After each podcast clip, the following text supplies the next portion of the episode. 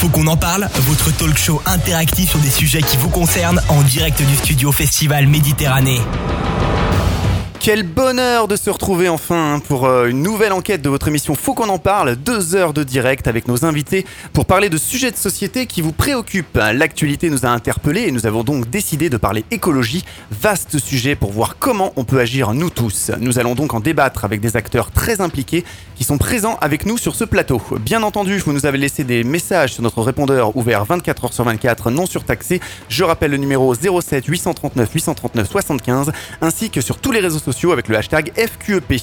Grand merci à vous, chers auditeurs, d'être de plus en plus, plus nombreux et fidèles à nous suivre un petit peu partout sur les radios FM, hein, en France, en DAB et en podcast aussi. Mais il est temps pour moi de vous présenter Nicolas, mon co-animateur avec qui j'aurai le plaisir d'animer les débats dans cette saison de Faut qu'on en parle. Bonsoir Nicolas. Euh, effectivement, je suis avec toi toute la saison. Donc euh, merci euh, de ta proposition que j'acceptais avec grand plaisir. Super, on va faire un bon duo, euh, effectivement. Je pense. Mister. Passons euh, tout de suite au sommaire de l'émission. Après la démission surprise de Nicolas Hulot, cet été, l'écologie en France a reçu un coup dur pour ses défenseurs. Quel est euh, réellement le poids des lobbies au sein des gouvernements?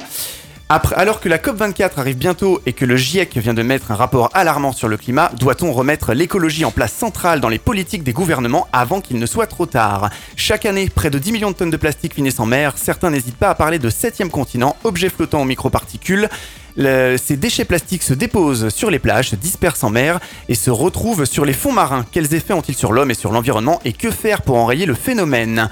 Enfin, quelles actions concrètes les associations mènent, fondations, sociétés euh, au quotidien pour agir en faveur du climat? Nous allons passer maintenant à la présentation des invités. Merci Luc. Donc euh, avant tout, euh, David Sussman, euh, président de la Cifodia et de la Foundation Pure Océan. Bonjour David.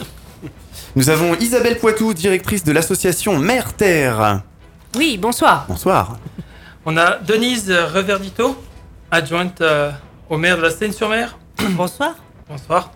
Nous avons aussi Victor Beaurepaire qui est responsable de l'antenne VAR Bouches-du-Rhône de Planète Science Méditerranée. Oui, bonsoir. Alors Luc, quelques chiffres?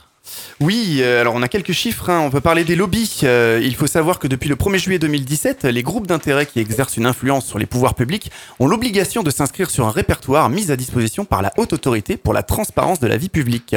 Il y aurait au total, selon le comptage, 858 représentants d'intérêt inscrits sur ce répertoire. Un chiffre qui apparaît relativement faible au regard d'autres pays comme l'Italie, 1680 inscrits, ou le Canada, 5731. Et Luc, du coup, euh, qui trouve-t-on dans les lobbies? Euh, parmi les acteurs enregistrés hein, figurent aussi bien les multinationales euh, comme LVMH, Google France, Facebook France par exemple pour ne citer qu'elles, ainsi que des ONG comme euh, oui Greenpeace bien entendu qui essayent tous d'influencer les décisions du gouvernement. Le JESR a, a, publié très récemment un nouveau rapport. As-tu quelques informations à nous communiquer? Oui, le GIEC montre que les politiques écologiques actuelles sont clairement insuffisantes hein, pour limiter le réchauffement à 1,5 degré. Elles sont aussi probablement insuffisantes pour le limiter malgré euh, ça à 2 degrés. Ce dont nous avons besoin, c'est de sortir de notre modèle économique actuel fondé sur la croissance, ou en tout cas trouver d'autres vecteurs de croissance autour de la transition énergétique. Le GIEC propose de rétablir le cap vers 1,5 degrés de réchauffement qui est indispensable pour éviter les impacts les plus dangereux des changements climatiques, mais c'est surtout la possibilité de vivre dans un monde plus sain, plus juste et plus durable. Ok, mais limité à 1,5 degré, puisque c'est inévitable, un minimum maintenant, quel serait l'impact La limitation à réchauffement de 1,5 degré en chiffres, hein, serait par exemple 48 000 euh, décès qui sont causés chaque année par la pollution de l'air en France. Une grande partie de ces vies pourrait donc être sauvée.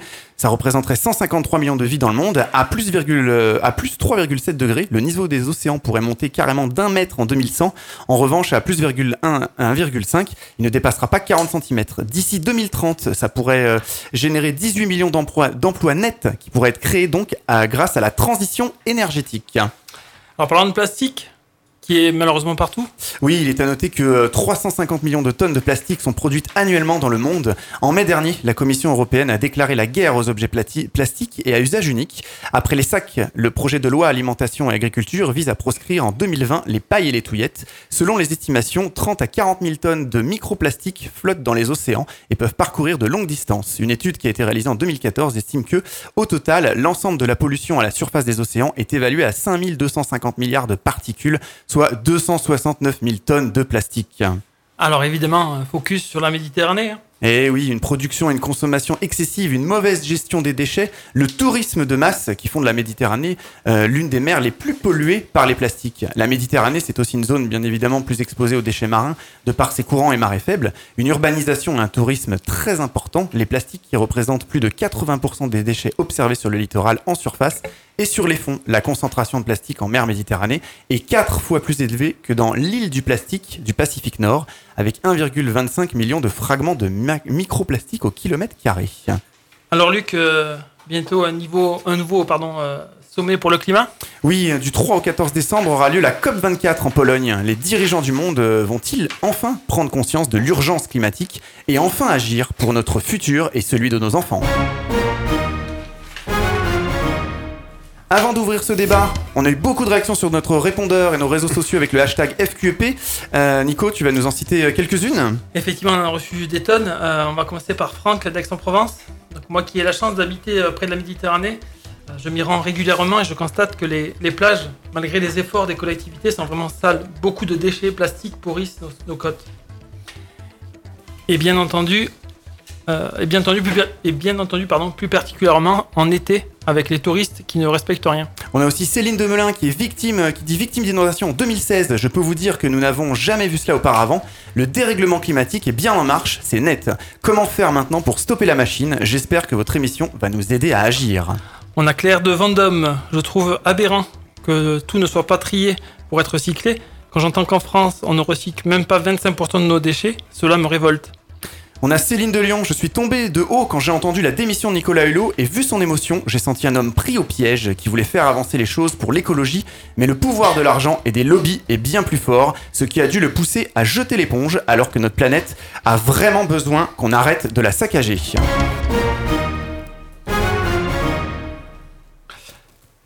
Nous avons bien compris effectivement que les lobbies ont fait craquer le ministre de l'Éducation, euh, le ministre Nicolas Hulot. je ne sais pas pourquoi. Bref, euh, ils l'ont clairement poussé à la démission. Euh, quel est euh, réellement le poids des lobbies au sein des gouvernements? Comment agissent-ils? Et pour arriver à leur fin? Denise, par exemple, vous avez une idée peut-être? Bah, ils font du lobbying. C'est aussi simple que ça. C'est-à-dire qu'ils vont voir les parlementaires, en, pour l'instant en Europe, les parlementaires européens, et ils exposent euh, leurs plans, ils font des études, ils connaissent ce que les, parlementaires doivent défendre comme projet, et donc euh, ils vont, eux, payer des études, fournir des chiffres qui vont dans le sens de ce que eux vont voir appliquer. Donc euh, c'est un petit peu comme on dit à TAC, il faut changer le système, pas le climat. Et le système, effectivement, c'est des lobbies qui font pression et qui arrivent à leur fin.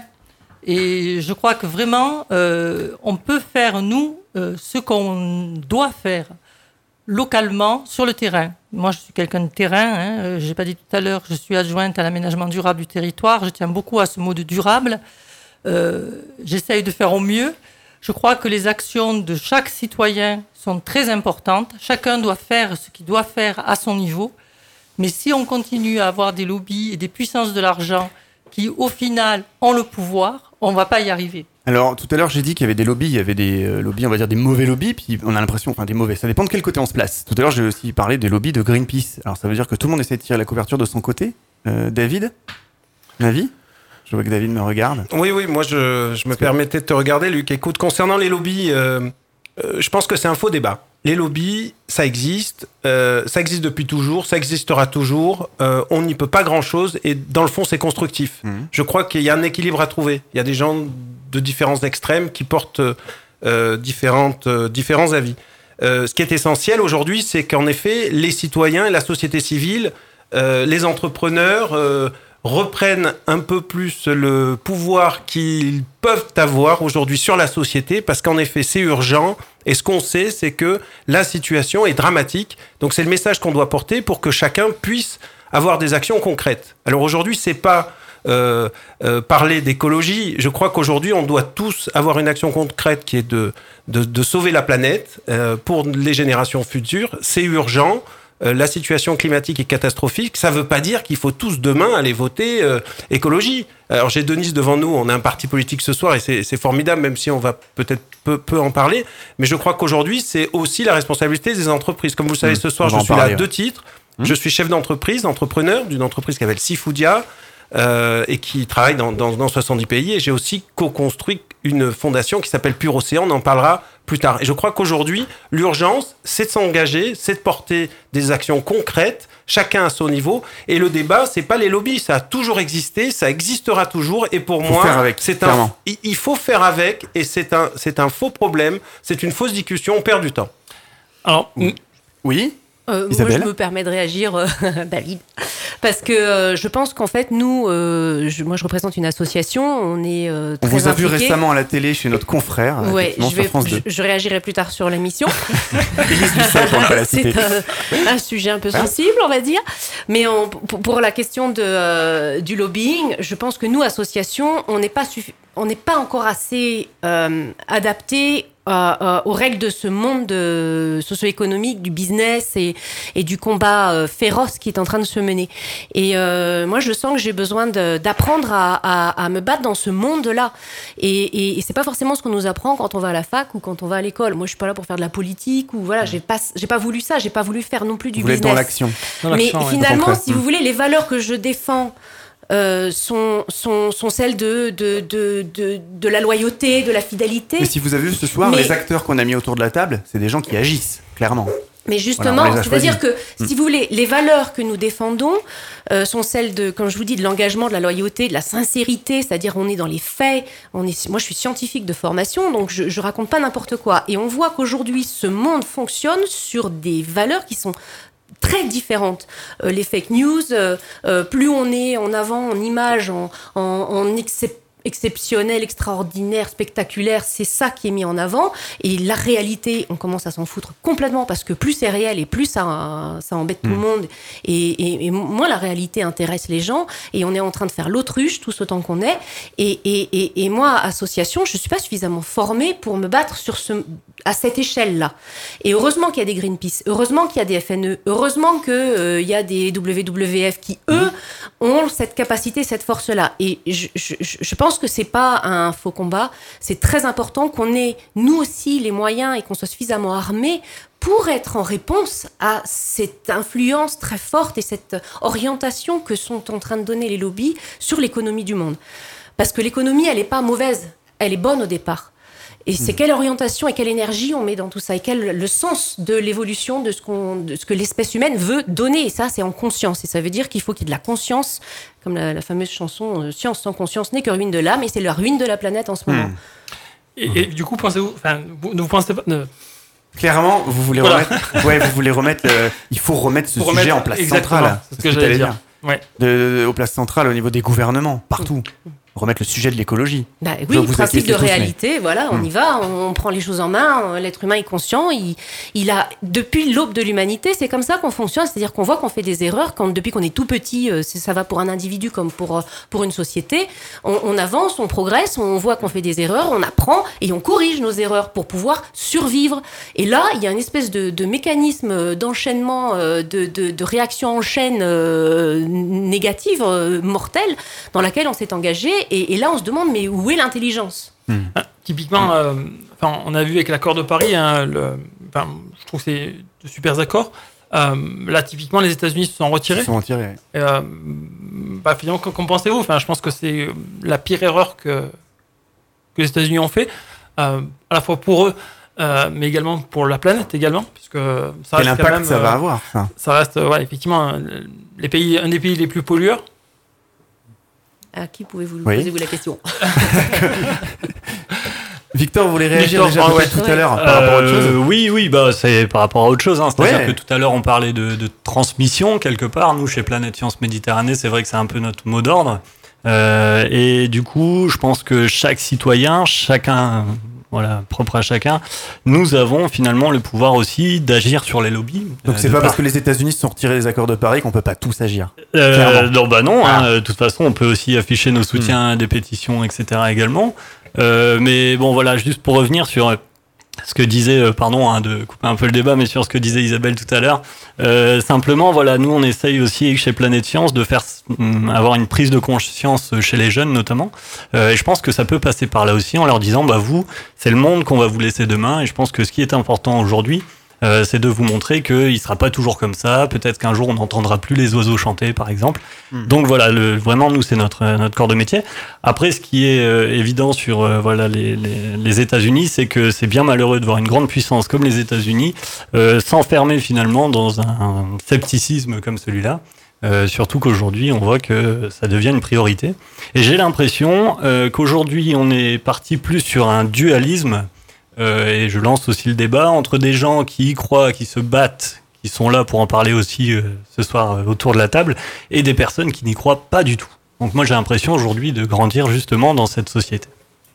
Oui, Denise, Oui. vous voulez intervenir? Non, je voulais dire que c'est pas seulement des personnes qui y croient pas du tout. Je peux peut-être sembler un petit peu cynique, mais je crois aussi qu'il y a des intérêts financiers très importants et qu'à un moment donné, Encore des lobbies? effectivement, oui, oui, oui, Lobby bien du sûr, pétrole, bien sûr. Par exemple. Par exemple. Par exemple, pas que. c'est c'est certain. Et il est certain que si nous tous ensemble, ceux qui sont autour de la table et tous ceux que je vois tous les jours sur le terrain, de plus en plus, hein, de plus en plus, il y a des gens qui s'engagent, qui veulent effectivement une agriculture bio, qui veulent euh, protéger la planète, qui veulent faire leurs actions au quotidien et qui le font et qui réellement font des sacrifices pour la planète, pour, se protéger.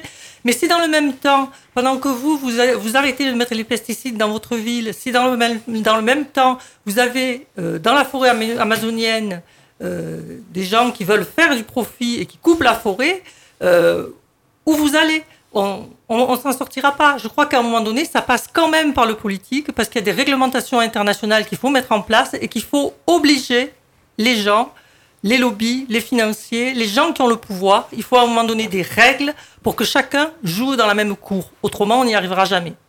David Alors, concernant l'accord de Paris ou les États-Unis, que je connais bien, hein, où j'ai vécu pendant de nombreuses années, je travaille beaucoup avec ce pays. Euh, dans le fond, évidemment, c'est une nouvelle, euh, c'est une véritable euh, très mauvaise nouvelle, mais je pense que c'est une mauvaise nouvelle à très court terme. C'est-à-dire que ça va pas durer. Ok, on va voir les résultats dans quelques jours. Euh, la bourse porte mal. Moi, je pense que ça va passer moins bien que prévu. Et finalement, il y aura l'après-Trump. Et l'après-Trump, ça va être quelque chose d'extraordinaire d'après moi, parce qu'il y a une véritable prise de conscience. Et à ce titre-là, comme tu le sais, Luc, j'en fais partie. Je suis pas né green. Aujourd'hui, je prône toute la journée l'économie et l'écologie. Il n'y a pas de problème à parler business. Il n'y a pas de problème à parler même que les fondations, les associations, les ONG parlent et se comportent comme un business. Il y a, absolument à mes yeux rien de choquant, bien au contraire. Il y a une vraie prise de conscience qui a lieu, Denise, et je te rejoins complètement. On l'a vu notamment les magnifiques événements que Isabelle tu portes avec ta, ton association euh, euh, Terre-Mère, puisque justement Mère-Terre, pardon, Mère-Terre. excusez-moi, les océans d'abord ce soir, bien sûr. Avec voilà, tout le monde va se dire que c'est les océans d'abord, et tu sais que je porte ce combat avec avec Pur Océan. Bien sûr. Et donc, Isabelle, on a vu à quel point il y a des, il y a des centaines, des milliers de personnes aujourd'hui, j'espère que tu vas nous en parler, qui ramassent les déchets aujourd'hui sur les plages et qui sont impliqués. Et ça, c'est un phénomène absolument euh, nouveau. Donc, moi, je pense que aujourd'hui, euh, l'individu, la société civile a pris conscience de cela tous les jours. J'ai remarqué ce soir en arrivant, il n'y avait pas de, de gobelet en plastique. Et je te salue, Luc. C'est terminé. Parce qu'on a pris conscience que le plastique est quelque chose qu'on- sur lequel on doit travailler. Isabelle, tu nous en parles. Il y a cette prise de conscience, pour moi, On va elle en est- parler, elle- ouais. On va en elle parler est- plus elle est tard, faite aussi par les entreprises. Et, euh, et, vous- et c'est important. Donc, qu'est-ce qu'on prône? La green economy, elle est présente. La blue economy, on en parle tous les jours. Le bio, c'est du concret. Parlez aujourd'hui de... pre- Prenez les GAFAM, d'accord les, les Google, Amazon, Oui. Facebook dont, dont- dont tu parlais. Les blockchains, c'est concret. La traçabilité. Des nouvelles applications comme Yuka, que j'invite aujourd'hui nos, nos Pour scanner les produits, c'est ça Pour scanner les produits ce a découverts. dedans, de mauvais ou pas Aujourd'hui, la traçabilité, la transparence, elle va s'appliquer à tout le monde. Il n'y a pas une entreprise qui ne pourra pas vendre un produit ou mener une action sans être suivie totalement tracée. Donc, le, le, le côté obscur de la force, faut arrêter de rêver, ça n'existera pas et si ça, ça n'existera plus, je le pense sincèrement. Et je voudrais juste revenir sur bon ce, ce fameux modèle euh, américain qu'on connaît. Regardez ces magnifiques entrepreneurs. Je prenons le cas de Warren Buffett, l'un- l'un des hommes les plus riches du monde que que peu de gens connaissent. Sa fortune, il a donné 99% de sa fortune à la fondation de Bill Gates pour aller mener de magnifiques actions, actions aujourd'hui en Afrique. Ce phénomène, il est en train de venir aujourd'hui en Europe. Je fais partie des, entreprises qui portent aussi ce 1% pour la planète ou 10% du résultat appliqué justement à du mécénat et de la philanthropie. Il n'y a plus une entreprise prochainement qui ne mène plus d'actions de, de mécénat et de philanthropie. Écoutez, j'en suis absolument convaincu. Dans 10 ans, les entreprises qui ne font pas de mécénat, de philanthropie, de soutenir ce type d'action, parce que ça se saura, tôt ou tard ne seront plus là. Voilà ma conviction et j'ouvre le débat. Oui, mais si, si, tu, si tu as un pétrolier qui continue à nous faire du forage en mer, il a beau me donner 10%, 15%, 20% de son, de son revenu, j'en ai rien à faire. Moi, ce qui m'intéresse, c'est qu'il fasse plus de forage en mer. Donc, on n'est pas du tout sur la même longueur d'onde. Je pense qu'il y a un vrai problème politique et qu'effectivement, il y a des choses qu'il faut réglementer, il faut arrêter. Il faut que l'Organisation mondiale du commerce, ça devienne l'Organisation mondiale de l'écologie. Et à ce moment-là, effectivement, on aura des règles, on aura des principes qui seront les mêmes pour tout le monde. Parce que si on joue pas dans la même cour, c'est-à-dire s'il y en a certains qui appliquent les principes de l'écologie, qui respectent l'environnement, et que les autres continuent à polluer la planète, mmh. On ne peut pas, on peut pas s'entendre. C'est pas possible. Et on sera toujours perdant. Le débat monte d'un cran là. Qu'est-ce qui se passe C'était pas prévu. Je, laisse mes amis participer. Je réponds dans quelques minutes. Mais, Isabelle et Victor. Moi, j'ai juste une, une, petite remarque euh, également sur ce qui est un peu ce problème sociétal. Euh, tout à l'heure, euh, donc euh, David disait que finalement c'est un problème à court terme. Je ne suis pas vraiment d'accord. C'est-à-dire que, euh, par exemple, prenons l'exemple des prochaines, des futures élections au Brésil qui vont être euh, également, à mon avis, une très très grosse catastrophe naturelle en elle-même, euh, à savoir que le président est totalement sceptique hein, euh, euh, quand on, il parle du, du, réchauffement climatique, du changement climatique. Alors à court terme, oui et non, c'est-à-dire que euh, aujourd'hui il faut avoir vraiment peur de ce pouvoir politique qui a aujourd'hui justement le pouvoir de freiner tout ce que nous on met sur le terrain. Euh, voilà, longueur de temps. Quoi. Est-ce que, vous, est que vous pensez qu'on va arriver à maintenir ces 1,5 degrés là, du rapport du GIEC Entre la politique, entre les actions concrètes? Euh, Ah, je vois Isabelle qui n'a pas l'air du tout Moi, je suis assez inquiète, je dois le dire. Oui, je suis inquiète. Hmm. Oui. Ouais, ouais, je peux pas vous dire que euh, après 25 ans de, de bah, combat, déjà je suis pas en train de me dire ouais super, ça va vachement bien. Euh, Parce que là maintenant on est en train de dire de toute façon c'est mort, ça va être minimum ça. Est-ce qu'on peut arriver à contenir le massacre? Je pense qu'on pourrait, et oui, c'est possible. C'est-à-dire qu'en fait, ce serait possible. Ce serait possible si euh, si les, les, les, préconisations qui étaient inscrites dans, dans, ce, dans ce document étaient appliquées. La, la, la, la grosse question, c'est de savoir comment est-ce que ce qui est, ce qui est, la question, c'est est -ce, comment c'est possible qu'il y ait des gens encore euh, au, 21e siècle, à notre époque, qui soient à des postes de, de gouvernance, qui ont des responsabilités tellement fortes et qui soient aussi euh, bouchés, qui soient aussi euh, loin des, des, des, de la réalité? C'est hmm. ça qui est incroyable. C'est ça qui est incroyable. Ce qui est incroyable, c'est que euh, les les votants, les, les, les gens n'aient pas compris encore ces enjeux-là. Et je pense que les médias ont un rôle aussi très important dans ces histoires-là. Euh, il y a ah, quand les médias même influencent toujours les gens. Énormément, énormément. Il y a Donc, quelque euh... chose qui est quand même assez fort, c'est qu'il y a, y a, y a, il y a une tri triptyque, là, une triplette de pouvoir entre l'argent, l'économie, la politique et les médias. Il y a quelque chose qui se joue à cet endroit-là. Et, je m'interroge toujours, je, moi je fais l'analyse des politiques publiques, hein, je, regarde les jeux d'acteurs et, je vois que pour faire fonctionner, comment, arriver à glisser progressivement et à changer la société, euh, il, faut comprendre les, influences et, les jeux de pouvoir. Euh, et on voit que là, dans cet endroit-là, il manque la sagesse, il manque la conscience, il manque des valeurs humaines et morales qui sont cependant prônées depuis qu'on est tout petit dans des magnifiques films américains euh, ou français euh, avec des belles valeurs où on s'aime tendrement parce qu'on a été hyper honnête et sincère. Et en fait tout ça je, vois une espèce de, de, de, distorsion. Il y a quelque chose de, de très difficile à accepter quand on grandit, quand on voit tout ça, on se dit oui, on a envie d'y aller, on, on, y croit. Nous, moi, j'ai fait des études en y croyant, mais mes mais professeurs, Isabelle, ils me demandaient d'être euh, honnête et sincère, et je le Isabelle, faisais. Est-ce que et ça la va réalité, mieux Est-ce que ça va chose. mieux qu'il y a 25 ans Lorsque tu es sorti de la. On parle plus Pas d'écologie. etc. On, on, en parle plus maintenant. Alors, on alors entend ça plus dépend parler. de quoi vous parlez. Voilà, l'écologie, il y a 40 ans, on savait même pas ce que c'était. On est d'accord. Il y a eu une énorme prise de conscience. Aujourd'hui, on a des stations d'épuration. euh, ça fait 30 ans euh, sur nos, notre belle côte euh, de Provence-Alpes-Côte d'Azur. Donc, on est, on est aujourd'hui équipé d'une certaine manière. Et cependant, on est dans un des pays les plus au, normalement en avance en, en- en- en mise en œuvre de, de solutions, de politiques publiques, d'actions. Il y a des, il y a quand même euh, des tas d'outils dont, dont on s'est doté.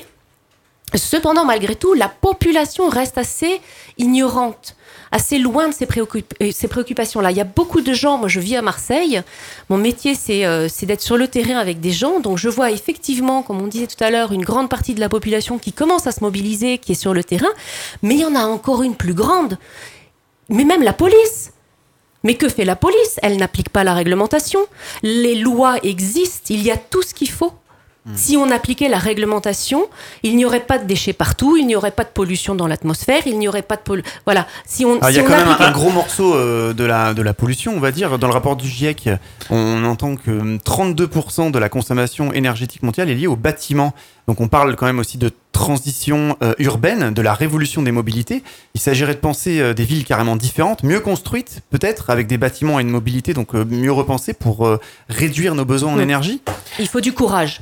Il faut du courage politique. Il faut, il faut, il faut vraiment des gens qui soient capables de d'aller vers ça. Je poserais bien la question De- à, l'air justement. Est-ce que euh, au niveau des politiques de logement, euh, voilà tout ça, est-ce que vous avez ça moi, sur la il y a- il y a deux- Seine-sur-Mer Il y, a- il y a deux choses que je voulais dire. D'abord, je suis pas d'accord euh, quand on dit que les médias euh, font pas le job. Moi, je trouve quand même que les médias, elles sont quand même très, très, très au courant et elles nous alertent sur ces problèmes d'écologie. Il me semble au contraire qu'il y a euh, une, une bonne information. Si on veut l'information, on peut l'avoir et on l'a. on mais l'a les médias en- orientent toujours. Oui. Oui, mais je, je trouve qu'en ce moment, elles orientent plutôt du côté de l'écologie. Mhm. La preuve, on est là ce soir, mais enfin, c'est pas pour passer le- la pommade, mais, euh, Oui, mais c'est vrai, c'est on- de, de partout. On, on voit les gros titres des journaux actuellement se font sur l'écologie. Donc ça, c'est la première chose. Au niveau euh, des politiques publiques, c'est pas facile, mais c'est vrai qu'il y a quand même beaucoup de choses qui se font. Euh, moi, bon, je, je vais prendre un exemple parce que c'est quelque chose qui est pas très connu, y compris des habitants de la Seine. Savez-vous qu'on a quand même 2500 logements qui sont euh, chauffés avec l'usine de valorisation énergétique, donc Alors, avec les déchets. On commence effectivement à avoir des communes et- qui le font, ça. Ouais. Et, et, et qu'on se chauffe à l'eau de mer à la Seine. Ah, parce que vous, vous avez la chance. On a la chance, nous, a- de produire l'émission en bord de mer, Voilà. mais d'autres communes un peu partout. Oui, dans France. Central, Oui, c'est plus non, non, difficile. Voilà, Mais, c'est ça. oui. On nous écoute par là Mais si, c'est pareil, parce que nous, on pompe l'eau de mer et on s'en sert pour Mhm. les, les pompes à chaleur, pour, euh, pour faire les échanges avec, les pompes à chaleur. Euh, donc là, à- au bout de l'année, on aura 500 logements qui seront chauffés de cette façon-là et le réseau est en train de s'étendre. Mais vous avez la même chose avec la chaleur euh, géothermique. Exactement, Donc, il y a Massif quand Central, même- par exemple. Voilà, exactement, dans le massif central. Donc je veux dire que c'est des choses qui deviennent euh, courantes. J'ai même vu Et- des choses à Lyon, euh, autour du quartier de la Pardieu, où ils sont en train de construire. euh, Je suis passé devant la dernière fois par hasard. L'inverse, pas pour chauffer, mais justement pour refroidir l'été. Mais on refroidit aussi, on fait de la climatisation. C'est-à-dire qu'à la Seine-sur-Mer, le casino est chauffé et climatisé Mm. à partir de l'eau de mer. Donc c'est c'est quand même des, des solutions novatrices qui sont mises en œuvre, qui existent dans les communes, dont on ne parle pas beaucoup, mais qui montrent l'engagement qu'une commune peut prendre, effectivement, de même dans la transition énergétique. C'est-à-dire qu'on parle souvent de mobilité, on parle de culture bio. Mhm. Nous, à la Seine, on a installé un agriculteur sur le peu de terres agricoles qui nous reste. Il nous en reste, hélas, très très peu.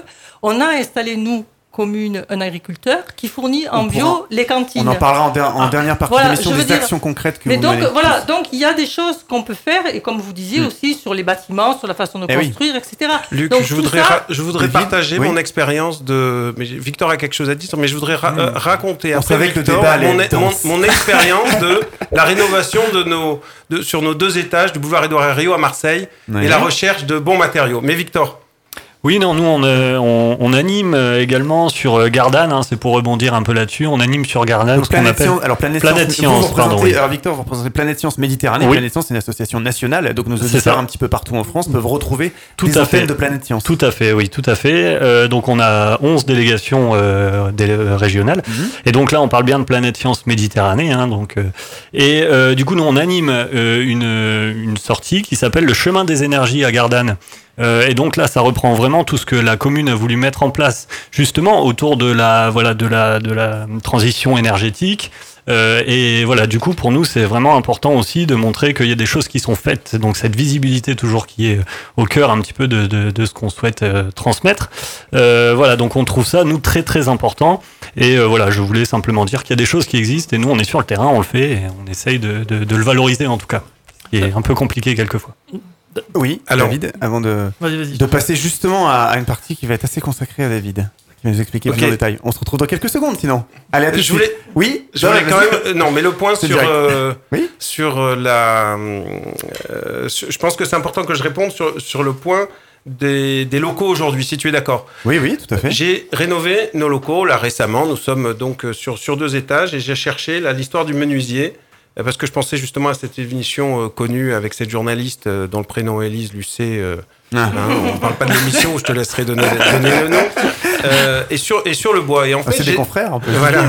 Exactement. et en fait, j'étais à la recherche justement de- d'un très bon menuisier qui pouv- dont je pouvais être certain de connaître l'origine en fait et la tra- traçabilité du bois. Ah oui, d'accord. Jusque là, ouais. Je dans la recherche. Oui, parce que le but, on parle de traçabilité de blockchain. Enfin, moi, c'est notre discours. On a mis en place, on reviendra à un pacte de responsabilité, c'est-à-dire qu'en interne, on veut plus de plastique, on vient en vélo, on a, on, on a des ruches, euh, on a, euh, on, on soutient les ruches aussi. Et on essaye d'avoir des ruches sur notre sur notre toit, malheureusement pas encore euh, mis, mises en œuvre, mais on soutient euh, les abeilles à la Sainte-Paume. On a mis en place, par exemple, un jardin pa- euh, partagé, etc. de- au sein donc de, de notre immeuble. Et, euh, et je n'ai malheureusement pas trouvé. C'est-à-dire que je n'ai pas trouvé. J'ai eu un mal dingue à trouver en France une véritable traçabilité sur le, sur le bois. Un bois français. C'est quand même incroyable. Mais néanmoins, pour répondre à Isabelle sur ce qui se passe à Marseille, je crois qu'il y a quand même de bonnes nouvelles. Par exemple, la loi qui arrive aujourd'hui sur le gasoil des bateaux. Euh, c'est effectif. Oui. Ça arrive dans Très bon deux ans, truc. ça va avoir un impact énorme. La pollution va être divisée par, il me semble, 15 ou 20. enfin, certaines pollutions. Ça va avoir un impact colossal. Deuxième chose aussi, un impact énorme, c'est ce qui se passe à Foss. À Foss, enfin aujourd'hui, on a notamment les associations de, de, de, de patrons, puisque j'ai vu au MEDEF local à Marseille, on s'intéresse sur la pollution à Foss. Tôt ou tard, on va avoir euh, des chiffres qui vont sortir sur l'impact de la pollution sur, sur la population euh, dans notre région et dans le monde entier. Et là, oui, c'est un sujet explosif. Le jour où nous aurons cela, euh, tout le monde euh, va prendre conscience que l'écologie, l'économie, la santé, etc., c'est lié. Et ça, c'est des sujets d'actualité qui me semblent absolument essentiels. Pour revenir sur le, aussi sur le point du, du- de, la, de la température, moi, je pense qu'on dépassera le, le, le pourcent et demi, temporairement. Parce que j'ai une confiance en les hommes et j'ai une confiance en la capacité des hommes et des entrepreneurs et des chercheurs à trouver des idées géniales. Donc à court terme, ça va probablement mal se passer, mais à moyen terme, je pense qu'il y a des entrepreneurs et justement des jeunes Faut qui nous positif. écoutent ce soir. Mm. Naturellement, je suis positif, Luc, et je suis certain qu'il y a des auditeurs qui commencent à réfléchir ce soir en disant quelle idée géniale je peux avoir pour aujourd'hui avoir un impact. Quelle solution pour notre avenir C'est soir. solution, Mm. la green, la blue economy Qu'est-ce que je peux faire demain matin pour créer un business qui va avoir un impact? Je pense à, un petit jeune que j'ai rencontré, Noël, qui, qui a mis en place le zéro éco-impact, par exemple. C'est génial. Lui, sur, grâce à son site et son appli, ça vous permet de, soit individuellement, soit via votre organisation ou votre association, à mesurer, par exemple, bah, votre impact écologique. Hmm. C'est génial. Voilà, c'est le début aujourd'hui d'un nouveau monde et donc je veux être, je veux être positif là-dessus, même si je l'ai vécu comme vous. J'étais au Canada, sur l'île du Prince-Édouard, j'ai vu 40 degrés, c'est pas possible. Je suis allé en Suède, j'ai vu qu'on est passé de 4 feux à 65 feux. Voilà, c'est un drame. Je, je, enfin, je partage ton avis, David. Euh, Je pense que la pire erreur qu'on peut faire, c'est de dire euh, bah, moi, je peux rien faire, euh, donc je continue ma vie comme ça, je peux rien faire. De toute façon, c'est les autres qui font. Et euh, euh, voilà, donc je partage ton avis. Ouais, je pense qu'il faut que chacun fasse quelque chose pour que euh, bah, finalement euh, la, la, la, masse fait que ça va changer. Et euh, On se retrouve dans quelques petites secondes. À tout de suite. Pour réécouter toutes nos émissions, on vous donne rendez-vous sur notre site fautquonenparle.fr. Partagez vos avis, vos expériences et commentez nos émissions sur notre page Facebook Faut qu'on en parle, ainsi que sur notre répondeur non surtaxé au 07 839 839 75. On Ah. va parler euh, entreprise. Oui. Effectivement. Effectivement, euh, Luc, euh, David, tu, enfin, on partage euh, certains, certaines idées euh, communes. euh, parce qu'il y a quelque chose qui m'énerve énormément, c'est euh, bah, finalement la, la pêche intensive. Euh, je sais que Ah. les- Ouais, et puis avant, David, va nous, va nous en parler, mais avant j'aimerais bien qu'il nous présente euh, en tant que président donc de Sifoudia, il l'a cité tout à l'heure, et aussi de la Fondation Pure Océan, quelles sont les grandes lignes en fait de, l'ac- de, de votre activité, David pour les auditeurs? Je vais commencer par. euh, on pourra revenir peut-être sur la fondation après. Je Ouais, vais- on va commencer sur le- sur l'entreprise parce que. euh, C'est lié, on va parler de, de- Voilà. de plein de choses autour de ça. Un de mes rêves aujourd'hui, c'est. euh, je pense que les entreprises doivent évoluer. La nôtre a évolué. Nous sommes nés il y a 22 ans. Et euh, lorsque j'ai fait me- mon MBA ou mes études de commerce il y a 25 ans, on parlait pas de, de RSE, ce qu'on appelle aujourd'hui. Alors, j'ai- j'aime pas le terme, hein, mais c'est la responsabilité sociétale des entreprises. Ce mot barbare RSE, non. C'est le terme de responsabilité. Je crois que une entreprise est responsable au même titre qu'on on est responsable d'une famille, on est responsable d'un quartier, on est responsable. Et donc, ça veut dire, euh, dans notre cas, ça a été fournir de bons produits pour les hommes, les animaux et la planète. Derrière bon, ça veut dire quoi? Ça veut dire qu'un produit, Alors moi j'appelle ça les merveilles des océans, parce qu'on a la chance nous de commercialiser des produits qui, ce que j'appelle les merveilles des océans. Et donc euh, il faut qu'ils soient bons. Ça veut dire qu'il faut qu'ils soient naturellement bien pêchés. Il faut que ce soit responsable, c'est-à-dire parce qu'on a peut moins pas moins, faire de la malheureusement. surpêche. On Ouais. peut pas non plus vendre des produits qui sont arrivés ici illégalement. Voilà, on doit faire de bons produits qui sont bien pêchés. Euh, ça, c'est l'objectif numéro un. Ensuite, de bons produits qui ont un impact positif pour la santé.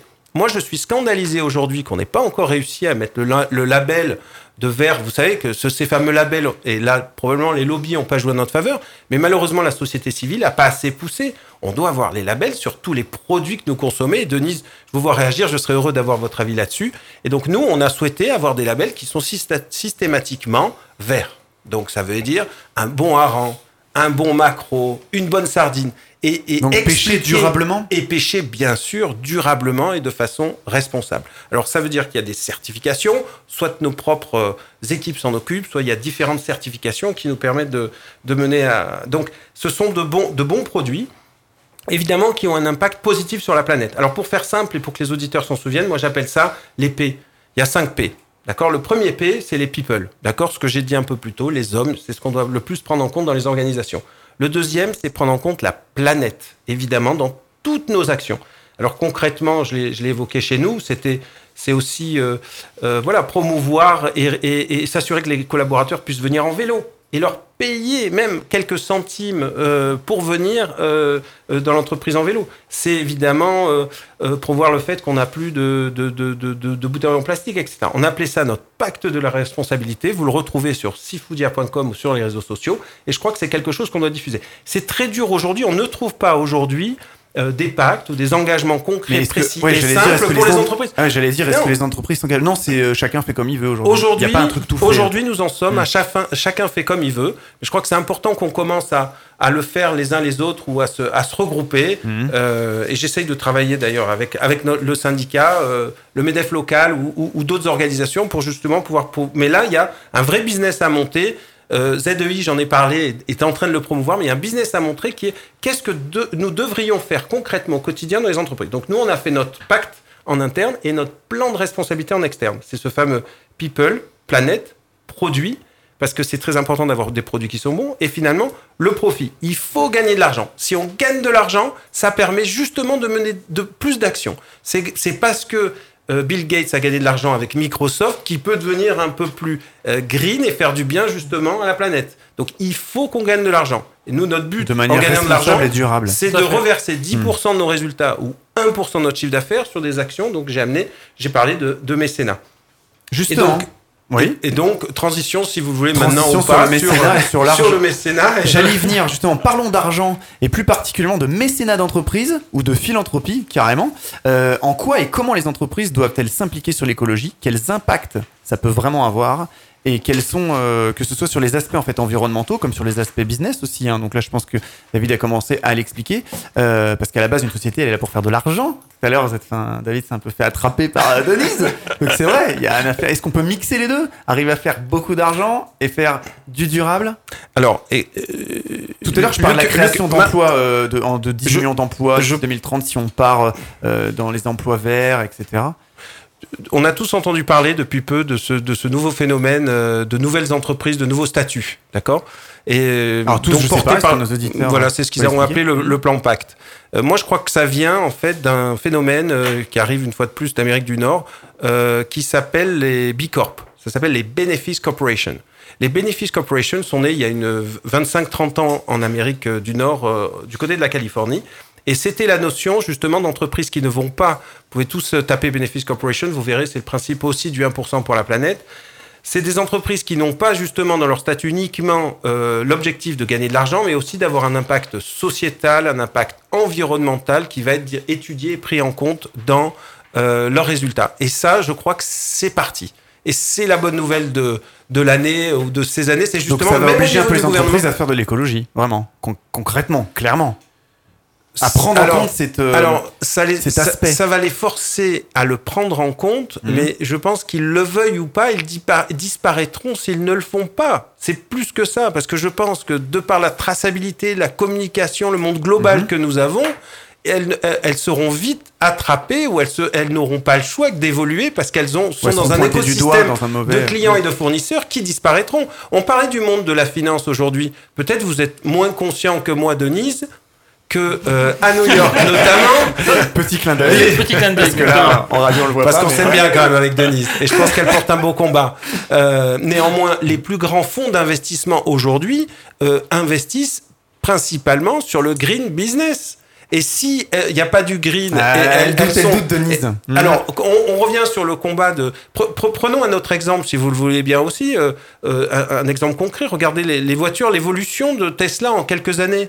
Euh, c'est devenu la première capitalisation mondiale de voitures. Alors, elles sont électriques, elles seront hydrogènes demain, j'en suis convaincu. Mais c'est la première capitalisation mondiale, alors qu'ils produisent euh, moins de 100 voitures par rapport au numéro 2 General Motors. Donc l'économie a déjà pris en compte l'écologie demain, mais il y en a énormément d'autres exemples comme ça. Donc pour moi, le, le lancement est fait.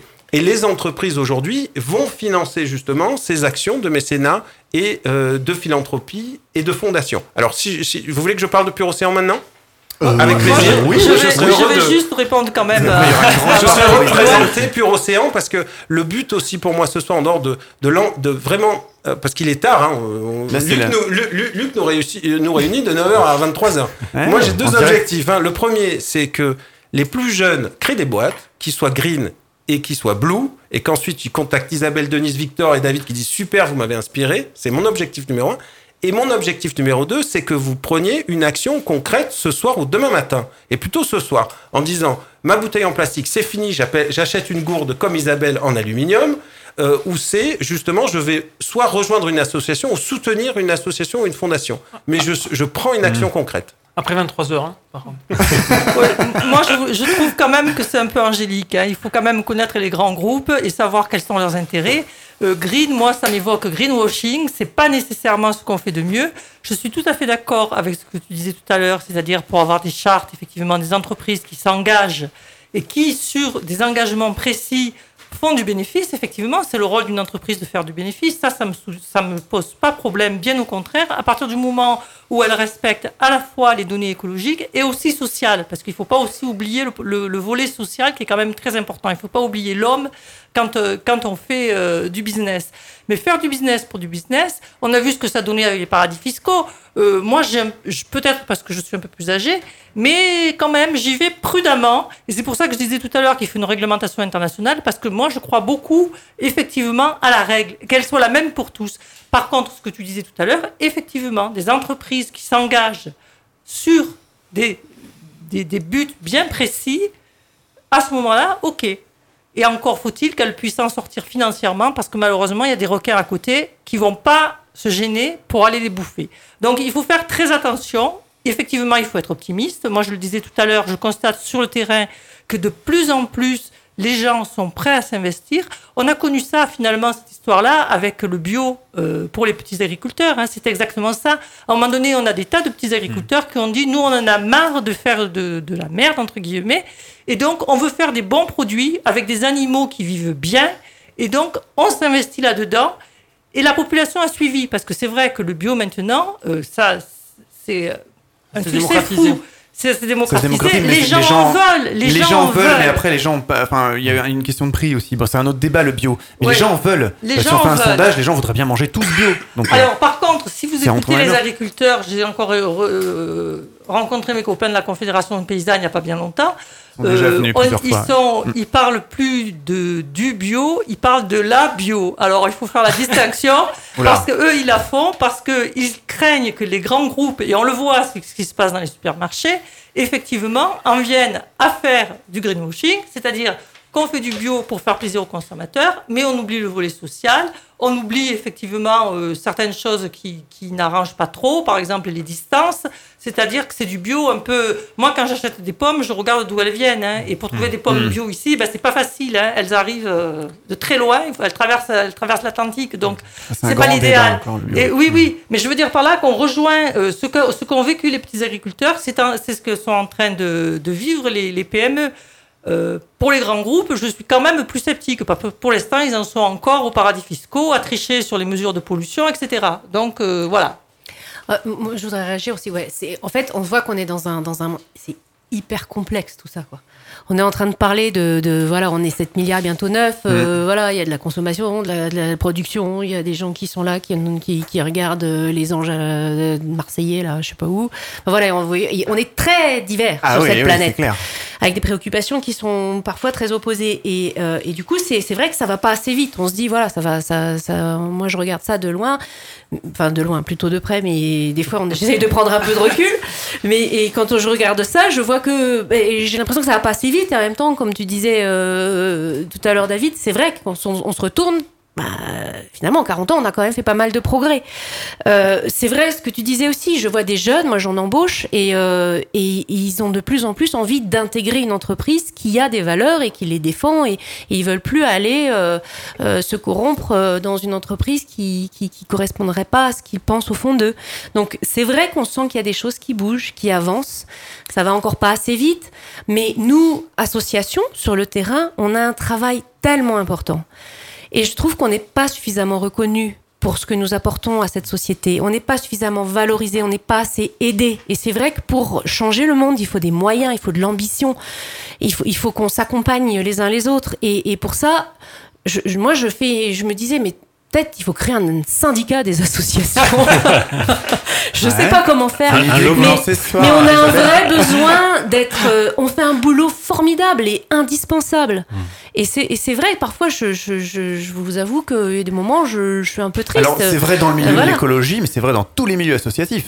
Est-ce que Oui, Isabelle-. Est-ce qu'Isabelle peut quand même nous donner un exemple précis, puisque nous échangions un peu plus tôt avant l'émission, sur une formidable nouvelle fondation euh, créée par un entrepreneur, euh, magnifique jeune entrepreneur euh, marseillais, et qui justement accompagne Ouais. euh, les associations et les fondations. Raconte-nous, Ouais. parce qu'une fois de plus, Ouais. et ça va dans Ça bouge. ça, Ça bouge, dans oui. mon sens, c'est-à-dire que Voilà. c'est un entrepreneur magnifique, ils ont Ouais. 100 et quelques personnes, ils cartonnent, euh, j'aime pas le terme cartonner, mais ils, ils fonctionnent très très bien, ils ont décidé de s'engager, ils te soutiennent ou du moins te le proposent. Raconte-nous. Oui.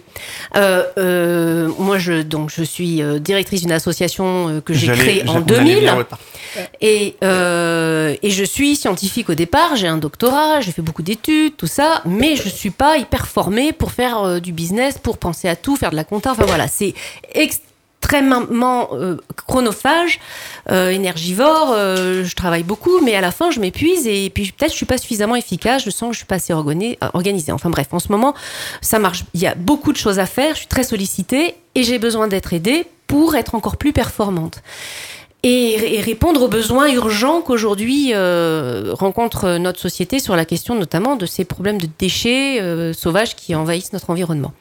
Et donc euh, Odyssée, c'est un fonds de dotation qui a été créé par un chef d'entreprise euh, qui s'appelle Cap Vert Énergie, qui a créé un fonds de dotation en effet, Christophe Caille. Christophe On Caille va le nommer, il sera content. Voilà. Il peut-être ce soir. avec Hortense Bataille qui m'aide beaucoup, qui sont donc partis pour ben, pour aider les, structures et les associations qui vont dans le sens qu'il leur semble important à soutenir. Et ils ont remarqué, et j'ai la chance d'avoir été euh, identifié comme euh, l'un des acteurs pouvant bénéficier euh, de leur soutien.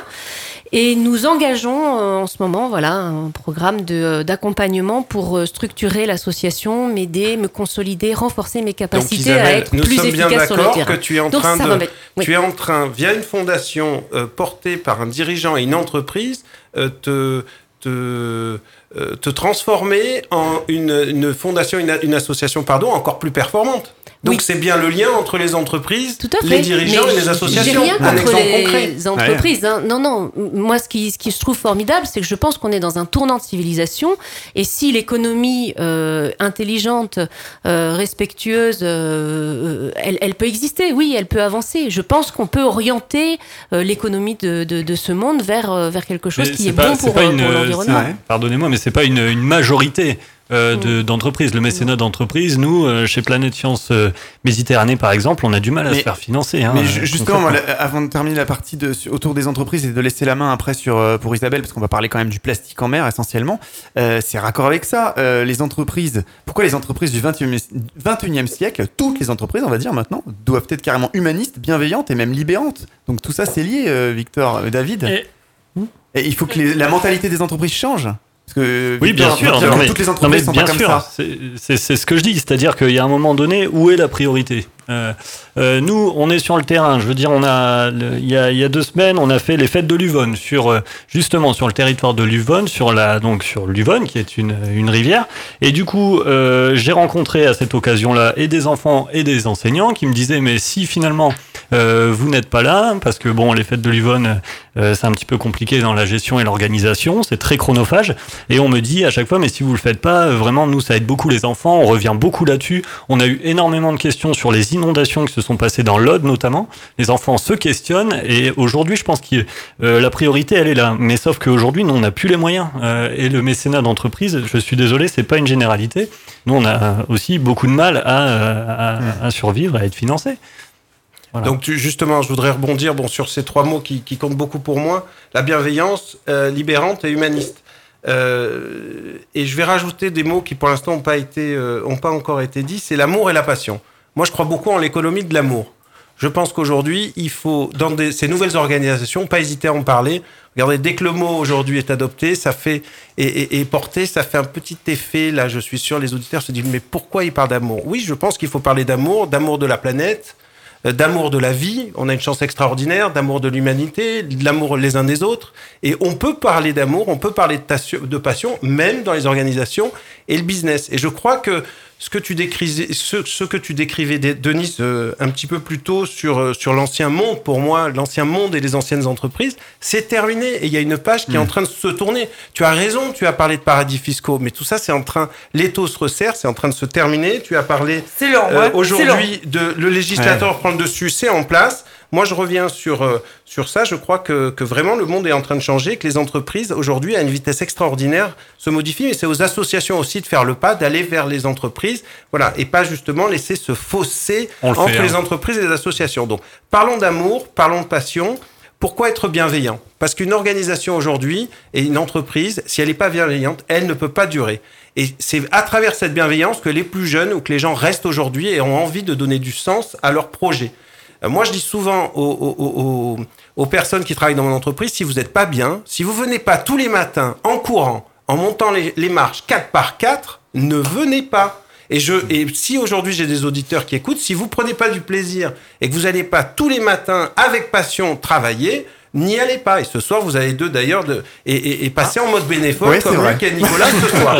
voilà. Ça, le côté libérant, c'est qu'aujourd'hui, justement, on doit libérer les énergies. Il est hors de question d'avoir des collaborateurs qui, dans une organisation, se tournent les pouces ou justement n'exploitent pas toutes leurs capacités dans, dans le monde qu'on appelle le co aujourd'hui, la co-construction, d'accord, l'économie du partage, tout ça c'est réel. C'est libérer les énergies et c'est le côté libérant. Et ensuite, euh, euh, travailler ensemble. Et enfin, le côté humaniste, parce quoi. que je pense que les entreprises sont en train de changer. Je me répète, le vieux modèle est en train euh, de disparaître parce que nous avons besoin de donner du sens et donc d'avoir plus de responsabilités. Ensuite, il est important quand même de noter que la responsabilité des entreprises et des entrepreneurs est énorme. C'est-à-dire qu'un entrepreneur qui crée une boîte aujourd'hui, c'est pour 99 ans. C'est pas pour un an, c'est pas pour 5 ans, c'est pas pour 10 ans. On a une véritable responsabilité qui est là sur le long terme Lorsqu'on crée une boîte aujourd'hui, c'est comme porter une famille. C'est des, c'est des dizaines d'enfants qu'on crée immédiatement. Et ça, il y a cette lourde responsabilité que portent aussi les entrepreneurs, Denise. Et je pense qu'ils le portent avec euh, particulièrement les, là- les PME là- et les ETI avec On énormément parle de PME, PMI. partie pour Isabelle. Attends, juste, juste oui, oui, secondes. On parle des PME, PMI. Je suis, je suis ravi de ce que tu dis. Je suis entièrement d'accord. C'est très bien. C'est parfait si le monde change. On attend que ça que le monde change. hein. Mais C'est plus vraiment, vite. c'était des Plus slogans. D'une part, plus vite. Et d'autre part, on reste avec ces grands groupes financiers. Quand on voit des entreprises qui mettent des centaines de travailleurs au chômage, alors qu'elles font des bénéfices monstres, c'est scandaleux. Et c'est là qui est le problème. Et ces entreprises-là, l'écologie, elles en ont rien à battre. Ce qu'elles veulent, c'est effectivement faire de l'argent. Alors, si les PME et les PMI changent, et je le crois, comme tu le dis, c'est très bien. Ça prouve qu'effectivement, il y a une nouvelle conscience qui est en train de se mettre en place. Et Dieu sait que je, que je porte effectivement des notions d'amour et de, et de passion et dans, mes, dans mes combats passés et dans mes combats actuels. Mais au niveau des grands groupes financiers, je regrette, au niveau des grandes entreprises, on n'en est pas encore là. C'est toujours l'argent qui est le roi. Euh, juste euh, Oui, avant qu'on passe au plastique, euh, qui est un sujet euh, très important. C'est ça, on va, on va rester toute la nuit.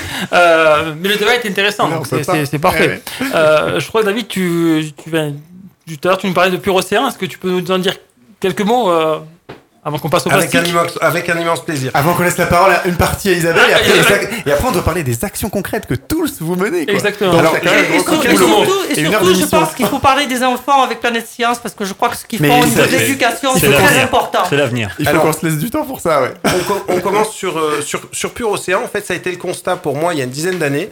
Euh, en partant euh, au, au Canada, euh, j'ai découvert vraiment que le, le réchauffement climatique avait lieu et j'ai eu des Inuits qui, qui pleuraient en, en m'expliquant que pour la première fois ils voyaient de l'herbe là où ils avaient jusqu'à maintenant toujours eu de, de la glace. Et donc il a fallu, il a fallu s'engager.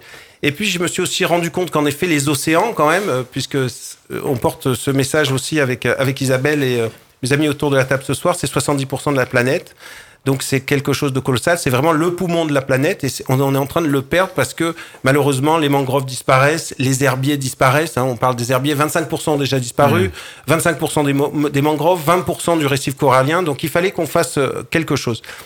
Et, euh, et on s'est dit que finalement c'était une bonne idée, non pas uniquement de soutenir des ONG et des associations, mais de porter notre propre combat. Et là, on a décidé de co-construire, donc c'est pas la fondation de, David Hussman ou de, ou mais c'est la fondation de toute une industrie, de tous les gens passionnés ou qui travaillent autour des océans, pour créer Pur Océan, la fondation Pur Océan.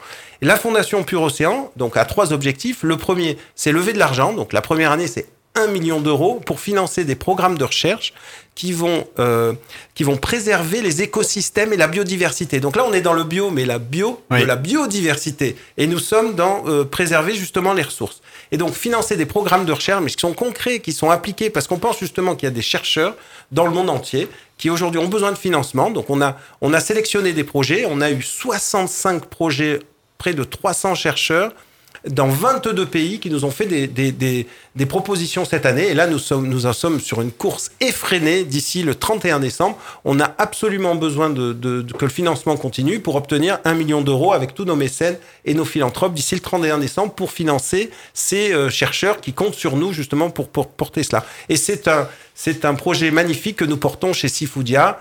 Euh, aussi avec les autres entreprises. Alors chez Seafoodia, on les appelle les Seafood Lovers. Alors j'allais dire, avec les Seafood Lovers, nous Amour. portons Amour. ce grand projet. Mais je pense qu'en parlant d'un... Là, ça va être moins glamour après euh, la Oui. partie suivante. Beaucoup moins. Euh, Effectivement, Hmm. euh, on a. Alors, on va, on revient dans, allez, dans quelques secondes. À tout de suite avec Isabelle Poitou. Pour réécouter toutes nos émissions, on vous donne rendez-vous sur notre site fautquonenparle.fr. Actualité, informations, coulisses, pour tout savoir sur votre émission, on se retrouve sur Twitter, Facebook et Instagram. Faut qu'on en parle. Débat houleux, beaucoup de choses à dire. Exactement. Ah oui, là, c'est Très clair. intéressant le débat. Euh, On va dériver effectivement sur euh, La partie plastique. La partie, ben oui, malheureusement, euh, enfin malheureusement ou heureusement. Dérivons avec les plastiques. Alors justement, on a euh, Isabelle On Poitou. chevauche vois les plastiques. On l'élimine, on l'élimine. Justement, Isabelle Poitou, vous êtes directrice de l'association Mère Terre. Pouvez-vous nous la présenter déjà en quelques mots, puisque là on a beaucoup débattu et après on va rentrer Mm. dans le débat. Alors, j'ai créé cette association en 2000. J'étais en train de faire une thèse. Je suis une, formation en biologie marine et en aménagement et urbanisme. Et j'ai croisé ces deux champs disciplinaires pour avoir une approche à la fois scientifique de caractérisation. il se trouve que c'est un nouveau paradigme scientifique. C'est comment appréhender quelque chose qui ne ressemble pas à ce qu'on a en général. La pollution, c'est chimique, c'est gazeux, ce sont des molécules dans un volume d'eau ou d'air. Et là, on est confronté à des objets du quotidien. Comment un scientifique va-t-il pouvoir décrire, expliquer de quoi il parle? Et nos, méthodes de, quantification, de mesure, ne fonctionnent pas avec ces gros objets dans des milieux hétérogènes. Donc là, tout le challenge, c'est essayer de trouver une méthode de euh, compréhension et de comparaison des données entre elles.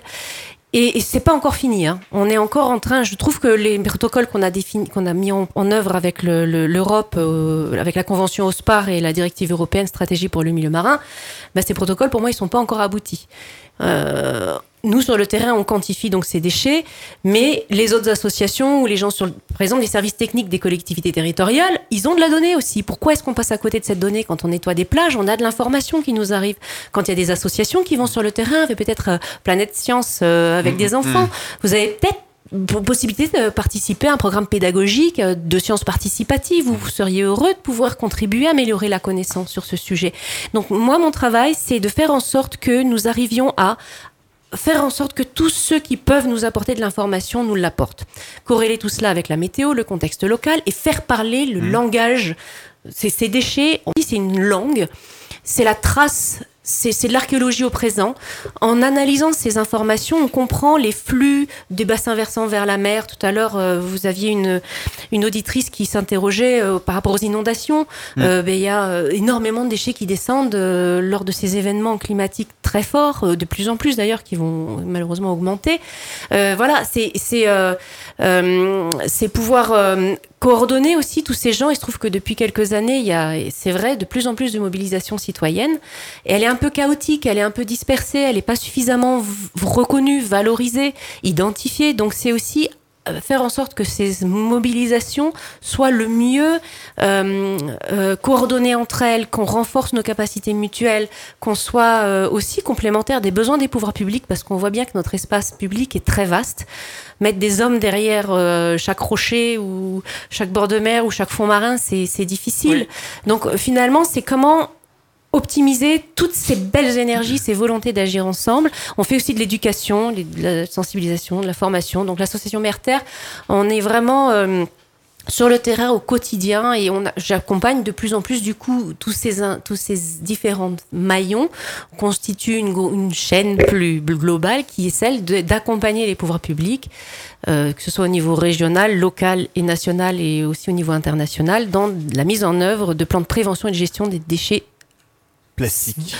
Dispersé, pas que plastique. Malheureusement, il y a de toutes sortes de déchets. Concrètement, ça veut dire quoi? Comment une municipalité, parce que nous, des ramassages de déchets sur nos côtes, Dieu sait qu'on en fait, il y a différentes associations. Il y a aussi, on a une association d'insertion, la PEA, qui envoie ces jeunes ramasser. Euh, voilà, je travaille beaucoup avec eux, c'est un domaine qui m'intéresse bien parce qu'on fait à la fois du social et concrètement, comment on peut faire pour que ces déchets, donc, euh, ça devienne quelque chose de positif alors hmm. Comment on peut aider votre association Je connais bien la PEA parce que j'ai travaillé avec eux euh, il y a plus, plus de dix ans.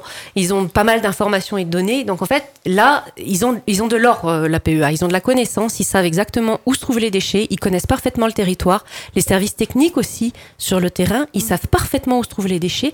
Et donc il y a un travail de sensibilisation, d'information, d'accompagnement des, des acteurs. Euh, riverains euh, euh, de la population habitante dans un changement de comportement.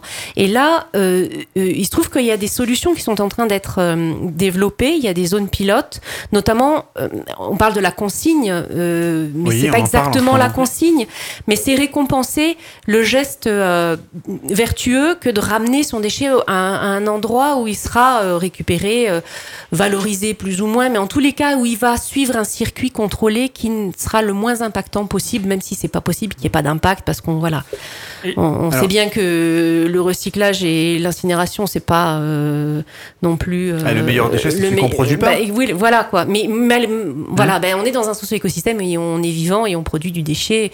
Mais, mais on pourrait avoir une rationalité qui fait qu'on réduirait la production de ces déchets déjà en amont. Donc il s'agirait d'accompagner au maximum la population à avoir ce geste, ce, ce type de comportement. Mais pour ceux qui sont déjà là, pour ceux qui sont produits et pour les gestes qui continuent à être réalisés tous les jours, toutes les secondes, il y a quelqu'un qui jette son mégot par terre. Et là, ça, ça devient quelque chose d'inadmissible. C'est un, c'est un déchet toxique. Il y a des études qui sont sorties de l'INERIS récemment. C'est une commande du ministère pour voir quels étaient les risques sanitaires euh, pour la santé du mégot de cigarette abandonné dans l'environnement. Et il est grave. C'est, vraiment justement, un les- dan- les mœurs, dangereux.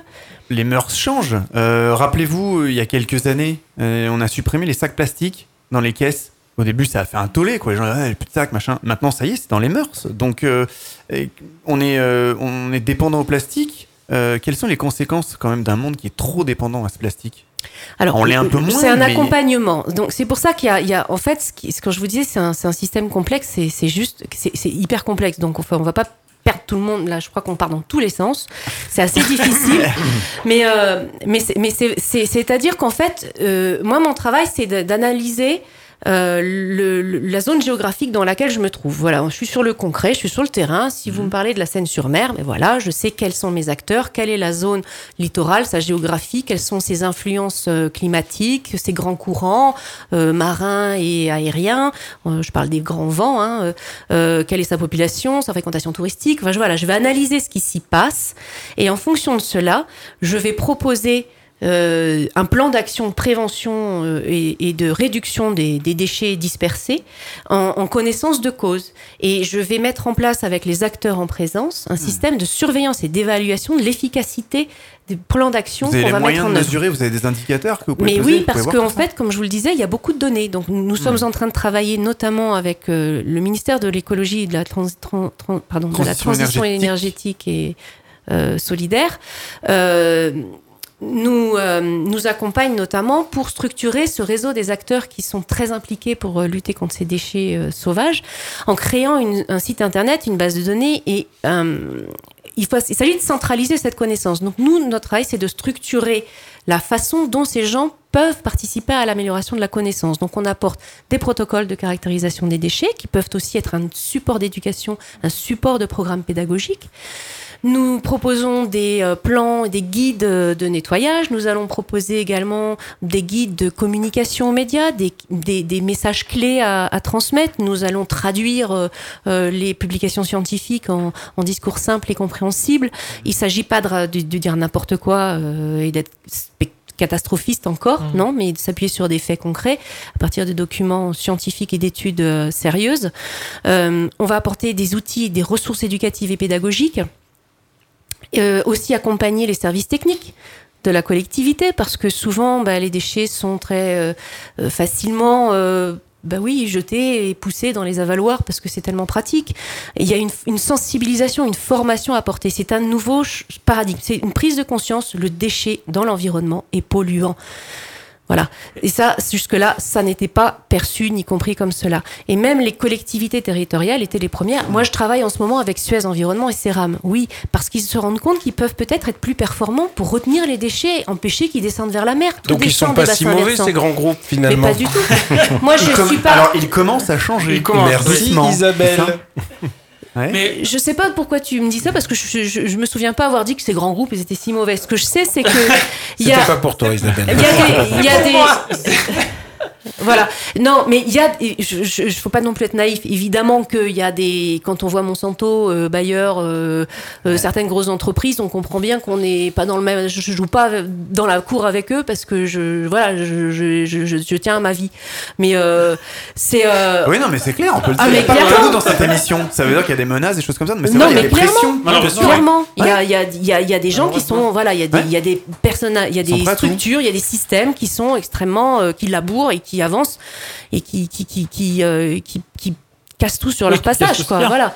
Bon, mais en tous les cas, nous, on est une force très puissante. On a une énergie, une volonté, euh, une passion, euh, un amour pour la vie qui fait que on peut aussi. Ça se sent tous, tous ce soir, ça se sent, vous êtes passionnés et vraiment euh, amoureux de notre planète. Ben, je trouve qu'il y a quelque chose qui, est- qui a, qui a été fait qui est très bien finalement, c'est euh, bah, l'interdiction du plastique, enfin, des, des, des plastiques jetables, enfin, des, assiettes, je- des assiettes jetables, des verres jetables en plastique. Donc ça c'est une très bonne chose. Ça va venir. Euh, en 2020 en tout cas. Euh, c'est ce que je déplore un petit 2021. peu. 21, effectivement, merci. Il faut être précis, effectivement, 2021. Euh, merci Isabelle d'ailleurs. C'est trop tard, on est en persuadé que arrière, c'était 2020. c'est dans deux ans, il y a encore deux ans de déchets qui vont Voilà. être jetés de plastique. que Non, mais- finalement il faudrait pas le faire maintenant et, et, enfin moi je trouve que c'est juste déplorable d'attendre trois ans pour remplacer quelque chose qui qui est extrêmement polluant. On le sait en plus euh, que c'est très polluant. hein. Non, mais c'est un signal fort. En fait, voilà, c'est tout mais- ça, c'est comme vous disiez, les médias, c'est super important. C'est vrai qu'il y a une partie des médias qui, est- mais ce que j'ai l'impression, c'est que ceux qui écoutent ces médias-là sont déjà un peu sensibilisés. Il y a tous ceux qui sont très loin de tout ça et qui vont jamais écouter tous ces médias-là. Mais bon, il y a encore beaucoup, de- be- be- beaucoup de travail. Mais cette- il y a une directive. Il y a le Parlement hier qui a, c'était un moment historique. Il y a, il y a eu un vote euh, euh, à la grande unanimité pour euh, faire interdire euh, les, euh, les objets à, à usage unique. Et ça, c'est hyper important. Il y avait beau y avoir des lobbies à l'Europe, et ben ça a quand même été voté. Il y avait un consensus général sur le fait que, ok, on a compris, il y a un besoin de changer, il y a un besoin d'agir. Et euh, d'avancer, oui, Ouais, euh, ouais, ouais, vraiment. Donc, bon, moi, c'est vrai qu'on peut quand même se, se- se réjouir de voir une évolution positive, de voir des, des- des choses qui sont en train de se passer euh, euh, dans, dans le bon sens, dans la bonne, dans, dans la bonne direction. Et vous me demandiez ce que faisait l'association Merter. Donc nous, euh, ce- cette base de données, euh, c'est vraiment un- pour moi un enjeu très important, même pour certains. Ils me regardent en me disant mais ça sert à quoi les données? Oui, ben c'est. Il faut parler ce- de big data à ce moment-là. Je pense qu'il faut que tu rappelles que la big data, avoir des données, c'est essentiel. Puis maintenant, on commence à avoir des l'intelligence. puissances de calcul de, voilà, aujourd'hui qui sont. En fait, on est dans les sciences participatives aussi. C'est un, réseau social, c'est une communauté de patients. Il y, a des, il y a des tas de gens qui sont heureux de participer à l'amélioration de la connaissance. Donc là, nous travaillons avec le Muséum national d'histoire naturelle et on va donner la possibilité à ceux qui le souhaitent de pouvoir améliorer notre compréhension. Et là, pour nous, tout le travail va être de savoir comment faire parler ces déchets. Parce qu'en fait, on peut leur faire dire tout ce qu'on veut. hein. C'est vrai que les chiffres, on peut aussi s'amuser beaucoup avec. Mais là, l'idée, c'est qu'on ait des arguments pour aller voir les fabricants. Ce sont des preuves, ce sont des faits. Et, et on- ils seront incontournables. Et on pourra dire, regardez, par exemple, sur le, ri- le- le- vous parliez de, de l'Uvonne, tu parlais de Mm. l'Uvonne tout à l'heure. Donc le 6 octobre, nous avons aussi euh, euh, Oui. été euh, mi- 1600 sur le terrain à, à nettoyer euh, cette- ce fleuve qui est euh, malheureusement victime de, de, de considérations euh, assez négatives, puisque certains le prennent pour un égout, clairement. Ah, Il y a des initiatives maintenant un petit peu partout en France hein, pour nettoyer les Il y fleuves, a les énorme. rivières. Et justement, c'est comment coordonner tout ça. Mm. Et là, nous, notre travail, c'est apporter, faire en sorte que ces initiatives, elles puissent s'enregistrer quelque part. Qu'on puisse dire, oui, ben là, on sait qu'il y a eu quelque chose qui s'est passé à cette date-là, on va pas y revenir demain, on va attendre un mois, Euh, on va identifier les zones qui sont orphelines, où personne ne s'en occupe, où il y a, où il y a, des, il y a des problèmes. On va pouvoir euh, savoir quel type de déchets, puis on va faire les détectives, parce que vous inquiétez pas que nous, on, on arrive, on va analyser le terrain et on voit très bien qu'il y a un gros problème avec les, euh, les artisans du bâtiment. Euh, Il y a des rejets sauvages. Ah. Là, il y a ce, ce projet de loi de, euh, de sanctionner, euh, de faire payer le, le- au vrai prix les déchets produits par, par les ménages. Pour moi, c'est une grande inquiétude.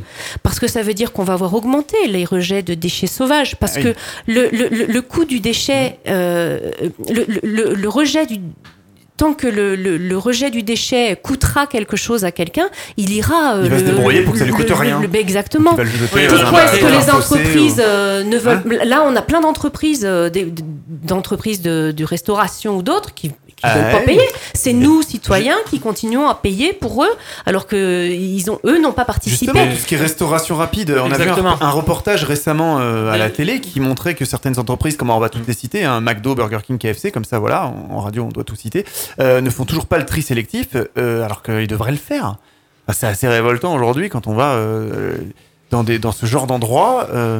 Euh, Oui, moi je trouve que. usage voilà. unique. enfin, c'est- Je- je suis heureuse d'avoir David devant je, moi. je rejoins. Et euh, après, on mais, retrouve euh, ces trucs-là dans les bas-côtés, quoi, dans Mais la il y a rue. beaucoup d'entreprises qui sont Luc, pas. Alors là, ça doit être une action immédiate. Nos auditeurs doivent euh, aller sur les réseaux sociaux, euh, trouver les mots-clés et, et, euh, re- tweeter ou, ou Mais Facebook ouais, mais ça ou je ne choque sais quoi personne. immédiatement. Non, c'est J'ai je, l'impre- je on a pense l'impression. Enfin, il y a Enfin, on des a gens qui l'impression, pensent, je mais pense. Les Non, gens je- dans moi, ce je genre suis de pas d'accord avec vous. On jette dans la poubelle, on, on- on te donne un, un verre, le gars prend un café, on met un truc en plastique par-dessus, le truc, mais il, il a, il a même pas 20 secondes de durée de vie, le gars il enlève, le met dans Ça la poubelle. est, on a une réglementation qui interdit ça. Oui, Même les emballages de McDo. Mais ça vient tout Ah de ouais suite. Non, ça vient juste de sortir. Ouais, Au- hier. Donc, hier. ouais, Donc en fait, on est c'est en maintenant train. que ça se passe. C'est Ah. maintenant et Donc c'est ça va maintenant. changer dans ce genre exactement. Donc ça veut Ah dire ouais. que d'ici 2-3 ans, nous, on va les mesurer ces déchets sur les plages. On va voir s'ils sont toujours là. C'est-à-dire que, en fait, on va pouvoir voir les effets, je l'espère, vertueux de ce genre de décision réglementaire. Voilà. Et, surtout. euh, de faire le, comme tu dis, le buzz là-dessus, parce que après, il y y a aussi, il faut accompagner la société au changement. Il s'agit pas d'aller accuser l'autre en lui disant, oh, t'es un gros dégueulasse, Ouais. crado. Je, je me suis arrêtée. J'allais dire bip, voilà. Non, il y a, y a, c'est-à-dire qu'on n'est pas là, Nos on est tous en train de changer ensemble. Voilà. Moi, je suis la première, euh, bah, j'ai fumé, oui, et j'ai, jeté mes mégots par terre, ouh là là, oui, comme plein de gens. Mais la prise de conscience, elle se fait parce que quelqu'un, ou parce que j'ai vu, parce que j'ai lu, parce que j'ai compris. Et, et donc, ça veut dire qu'on doit s'entraider, on doit être solidaires les uns des autres. Il s'agit pas d'aller euh, s'accuser les uns les autres. Il s'agit de se faire changer ensemble et d'être euh, d'être bienveillants les uns avec les autres. Et euh, ce On que tu revient- disais, on revient mais oui, sur la la notion de bienveillance, mais oui, mais c'est très alors, important. Alors, tu sais, je voudrais juste important. rebondir sur ce que disait Denise tout à l'heure sur les entreprises. Je crois que l'objectif, c'est que, regardez, nous là, personnellement, nous avons un discours ce soir qui permet à nos auditeurs et à nous-mêmes de, de, de, de s'informer les uns les autres pour être meilleurs. Les, or- les entreprises, c'est la même chose. Si une entreprise devient bicorp et qu'elle devient bienveillante, libérante, humaniste et qu'elle prend en charge la responsabilité, qu'elle prend en compte la planète, le people, etc., vous croyez pas que ça va inspirer les grandes entreprises? Alors moi, je vais vous, juste vous raconter une anecdote.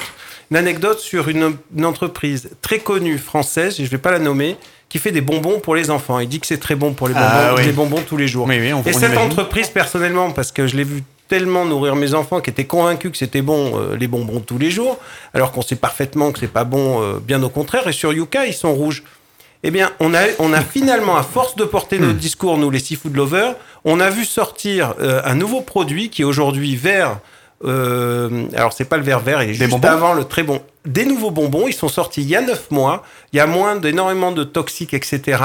Et ils les ont appelés euh, euh, quelque chose Friends, vous verrez. Et c'est Et, toujours- et- et ça, pour moi, c'est un impact extraordinaire parce que c'est venu à la fois de la société civile, mais les entreprises, elles commencent à se ressembler. Donc ce discours, on doit le tenir. C'est pour ça, Denise, qu'il faut y croire et que ces fameuses grosses boîtes euh, pétrolières ou autres qui ont un impact négatif sont en train de disparaître. Et d'ailleurs, on a vu Cap Vert Énergie.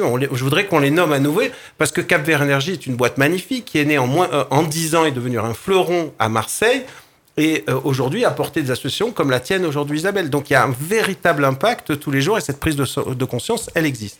Oui, mais je ne te dis pas qu'il faut pas y croire, parce qu'autrement, je ne mènerais pas le combat depuis plus de 20 ans.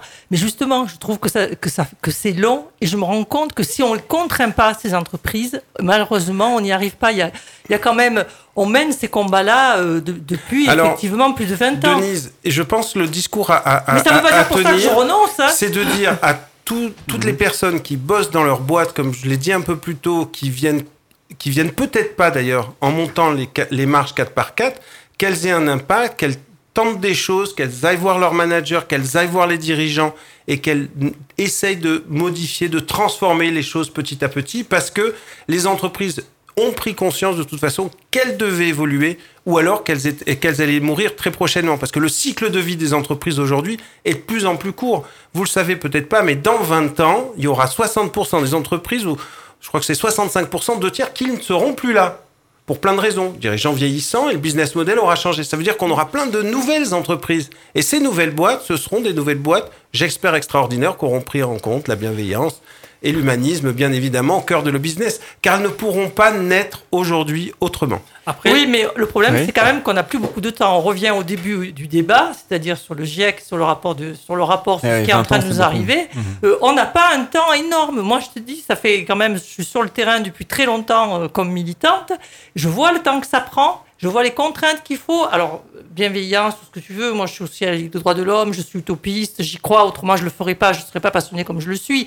Mais n'empêche que je trouve que ça prend trop de temps et que, effectivement, les rapports qu'on a nous prouvent qu'effectivement, ça prend trop de temps. Moi, quand je regrette, mais quand je vois euh, des entrepreneurs du bâtiment qui déposent dans le massif du Cap Sissier la nuit, qui viennent vider leurs déchets dans un endroit magnifique et qui est classé en zone naturelle, je peux pas m'empêcher d'être en colère. Ou les Je câlins. me dire ils sont bienveillants, etc. Je suis en colère quand même et je me dis qu'à ce moment-là, il faut de la répression maintenant. Je peux pas attendre.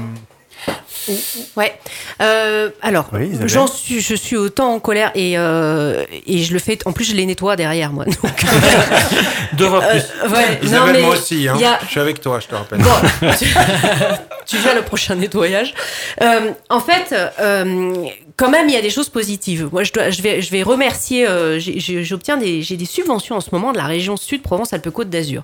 Et je dois quand même à sou- souligner la, la, la- ce soutien-là parce que euh, depuis le début de, de, de, de mon entrée dans cette lutte contre les déchets en milieu ma- mar- marin, euh, ils ont financé ma thèse pendant trois ans, ensuite euh, un petit peu aidé à la création de l'association, un petit peu, un petit peu, puis maintenant, au bout de 18 ans, là, ils voient qu'on est en train de travailler, et, là, ils ont envie qu'on crée un, un- une sorte de réseau, euh, qu'on structure toutes ces interventions sur le terrain, et ça, je me dis, si, d'un point de vue, si on a des politiques qui sont suffisamment courageux pour porter ce- ces signaux-là, ils ont eu depuis euh, récemment la responsabilité de euh, la, réalisation du, plan de prévention et de gestion des ordures ménagères. Donc, euh, la question de ces rejets sauvages, ils ont lancé une étude sur justement les déchets du bâtiment. Donc, je pense qu'il y a, un regard très euh, lucide euh, sur, ce qui, se passe en ce moment. Et nous, associations, en, tous les cas, nous sommes en train de participer, de contribuer à la prise en compte de ces rejets-là, à l'accompagnement de, des syndicats, des gestionnaires des, zones, des zones humides et des, et des réseaux hydrographiques, parce que il y a euh, beaucoup de rejets se font en bordure de cours d'eau. Voilà, une espèce de d'instant. Dans les calanques euh, Pas que dans, le, oui, dans les calanques et en bord de. Ben, bord de cours d'eau, euh, vous On se avez vous avez en fait, le Rhône, vous Ouais, avez le Var, vous Magique. avez Ça disparaît. ça disparaît. Ça ben, ça fait chasse ouais. d'eau, vous voyez. Ouais. Hein, Il y a l'idée, c'est vieux comme le monde, mais il se trouve que bon, bah, nos, nos objets d'aujourd'hui, ils sont pas biodégradables, ils sont de plus en plus encombrants. Et puis euh, voilà, bah, et puis alors on va la nuit, comme vous le dites. euh, justement, euh, dans Ouais. cette euh, dans cette question-là, on parlait tout à l'heure de euh, punir par euh, par l'argent, par le voilà, par le un peu la carotte. Hein, euh, mais je pense que avant tout, il y a euh, bon encore pour citer notre association, mais tout passe par l'éducation. Hein. Voilà. Donc là, par exemple, ce qu'on faisait sur l'Uvonne, on avait un gros volet qui était bah, les enfants. D'après vous, qu'est-ce que c'est la pollution? Comment on peut essayer nous, enfin même vous à votre échelle? Et aujourd'hui, on est conscient de ça. Les enfants sont conscients de ça. Euh, et euh, je, je sais pas, alors les données euh, dont vous parlez vont peut-être pouvoir nous aider justement là-dessus. Est-ce qu'on jette plus qu'avant ou pas? Alors, Ça, c'est une grande question. Euh, nous venons de quasiment terminer aujourd'hui le rapport, le bilan euh, concernant euh, l'Uvonne. Euh, malheureusement, on a des volumes qui sont très importants encore. Certaines zones sont plus propres, quand d'autres sont plus, sont plus sales ou sont toujours aussi Mm. sales. Et c'est vrai que ce qui sort, ce sont les encombrants liés au rejet d'entreprises. et ces déchets-là sont très gros sont, euh, sont volumineux. Euh, Évidemment, euh, des enfants ou des opérations éco-citoyennes sont dans l'incapacité de, de répondre à, à, la, à technique et, et ça coûterait et ça coûte très très cher. Et d'ailleurs, ça a coûté très cher à la collectivité d'aller nettoyer parce qu'il y avait le, le- le stade de Saint-Mené. Enfin voilà, il y a eu Et en, des- ter- en termes de part, du coup alors, ce qu'on voit sur l'U- bon, sur le l'opéra euh, Merter coordonne aussi l'opération Calanque propre depuis Mhm. 2008. Donc, on fédère cette année, c'était 83 structures et plus de 2000 personnes sur le terrain, de la Côte Bleue à la Ciotat au mois de mai, et on a ramassé 120 mètres cubes de déchets. Donc, en fait, on- certaines zones sont plus propres. Quand je vous, comme je vous le disais, donc quand d'autres euh, sont pas forcément plus ça, mais peut-être qu'on va sur des zones sur lesquelles nous n'étions pas allés avant parce que nous étions moins nombreux.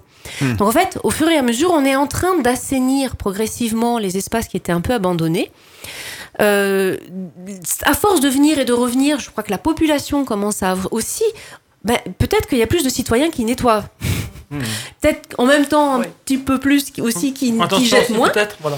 Euh, Les gens qui font un peu attention. Voilà, il y, a- il y a quand même une évolution. Il y a peut-être plus de, de, de poubelles aussi, d'infrastructures sur- non, sur, dans les non. Ouais. Ils ont retiré au contraire les, les poubelles pour que les gens soient plus responsables. Et, euh, parce que la poubelle appelle le déchet, le déchet appelle le déchet. Et ensuite, euh, voilà, Pour donc, que les gens ramènent leurs déchets.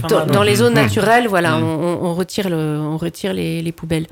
Euh, mais on voit quand même, donc les, les chiffres nous montrent qu'il y a, il y, a moins de, il y a un petit peu moins de déchets dans les zones abandonnées. Par contre, il y a un problème, je vais soulever un truc, non, top, top, non. Ah, vas-y. Isabelle, on est entre nous. Ah, Isabelle, ouais, s'il te pour plaît. énerver, Il est, vingt- Bah, il est je trouve que dans 22h30, les zones naturelles, là j'ai ah euh, non dans les zones là hi- hier j'étais à, à Athènes, euh, on a fait deux jours de rencontres internationales avec les gestionnaires des aires marines protégées euh, méditerranéennes et tous tous comme dans le parc national des Calanques, nous sommes confrontés à des rejets de euh, lingettes lié à une fréquentation très importante. La population vient euh, profiter d'en- d'endroits extrêmement beaux et attirants, mais forcément, on passe toute la journée, on boit, on mange, et évidemment, à un moment donné, ils vont évacuer, et tous toujours au même endroit. Donc, dans nos zones protégées, nous avons systématiquement des zones qui sont les toilettes pour tout le monde, et qui sont... Et nous, association, derrière, on se retrouve à nettoyer ça tous les ans. Ouais. Et donc, à cool. chaque fois, on fait des préconisations aux gestionnaires du parc national et on essaie de se dire, mais comment est-ce qu'on peut faire? Est-ce quelles solutions pourrions-nous trouver? Donc, moi, j'aurais, il y a des solutions, il y a des entreprises qui existent. On peut mettre des, Ah oui. des, des toilettes sèches, on, peut mettre, sèches, euh, on peut mettre des pontons pendant la saison simple. estivale avec des bateaux qui Pourquoi viennent. Il y a, il y a plein de solutions. Il y a plein de solutions. mais il faut-. Hein. On mais nous il faut des moyens. de concret. mais oui, mais oui, mais oui, mais oui. Mais toutes les aires marines protégées, toutes les zones naturelles dans le monde entier sont confrontées au même problème. Mais soyons intelligents quand même. Justement, tu parlais de créativité, d'innovation. Bah, franchement, on serait pas capable de réussir à faire en sorte de, de, de, Hmm. de- de faire attention là où on fait nos petits besoins. Bien, écoutez, voilà, Ouais. pour les auditeurs, un nouveau business, à créer, les, les toilettes sèches, des solutions simples aux problèmes de l'humanité. Voilà. Euh, Is- Isabelle, Installé euh, dans la nature. moi j'avais une question en fait. euh, on a effectivement beaucoup d'associations et tant mieux qui, qui, qui s'occupent de tout ce qui est déchets et franchement, je pense qu'on en a même pas assez. Il en faudrait encore plus. Euh, finalement, que- quand vous récupérez ces, ces déchets, finalement, qu'est-ce que vous faites de ces déchets? Est-ce que vous les, en- enfin, est-ce que vous les recyclez? Est-ce que vous les envoyez à À l'incinération. Alors, Vous les valorisez? Alors, euh, imaginez euh, les 120 mètres cubes. Ça fait euh, Ça Pas fait mal. Ça Ça fait fait pas beaucoup. mal. Ça fait beaucoup. quelques voitures. hein. Une voiture, c'est 6 mètres cubes. Donc, euh, évidemment que nous n'avons pas les moyens, nous, de euh, nous occuper. ils sont considérés comme des ordures ménagères. La responsabilité réglementaire revient à la collectivité territoriale de s'occuper de ces déchets. Donc, nous, en fait, à chaque fois, nous allons en préalable, euh, deux mois avant l'opération, nous contactons les services euh, de la, métropole. Et nous leur expliquons que nous allons mener l'opération, tel endroit, tel endroit, nous sommes tel, tel nombre à tel endroit, on a besoin de tel caisson, tel volume. Donc au fur et à mesure, on a développé un partenariat. Nous sommes, euh, euh, nous, nous travaillons ensemble euh, et, et- et même on crée des, des liens. Ça fait des années hein, que je travaille avec les mêmes personnes qui sont toujours super fidèles, présentes, engagées, motivées. Et on a donc là une, une mise en place de caissons. Euh, nous avons encore un peu de mal à avoir les, les, euh, les containers de tri. Ça, c'est encore un peu compliqué. Je pense que c'est compliqué en France en fait.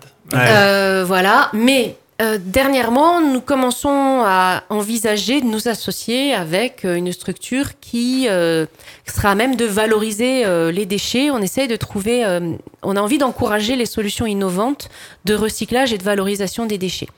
Donc, au fur et à mesure, le problème, c'est stocker ces déchets. Euh, comment les, stocker, où et où les et comment les transporter. Donc tout ça c'est un modèle qu'on n'a pas encore bien Ouais. euh, bien construit parce qu'il nous faut des locaux. D'ailleurs on cherche des locaux toujours. Euh, même quand on fait nos nettoyages. Alors Merter aussi, ce que vous nous demandez, on fait de la caractérisation des déchets. On participe à un programme de surveillance nationale et lorsque nous faisons nos programmes de d'accompagnement des collectivités territoriales, nous avons toujours de la surveillance euh, sur des zones pilotes, euh, toujours les mêmes. Et, euh, et il faut qu'on quantifie les déchets que nous ramassons. Et souvent, le nettoyage peut parfois durer toute la journée derrière, ou bien la météo est pas très bonne, on peut pas trier sur place parce qu'il y a du vent ou il pleut. Donc il faut qu'on rapatrie les déchets. Donc nous voilà avec nos sacs sur le dos, on monte nos quatre étages de pour atteindre les bureaux et nous travaillons avec. Et là en ce moment, les bureaux sont remplis de sacs poubelles.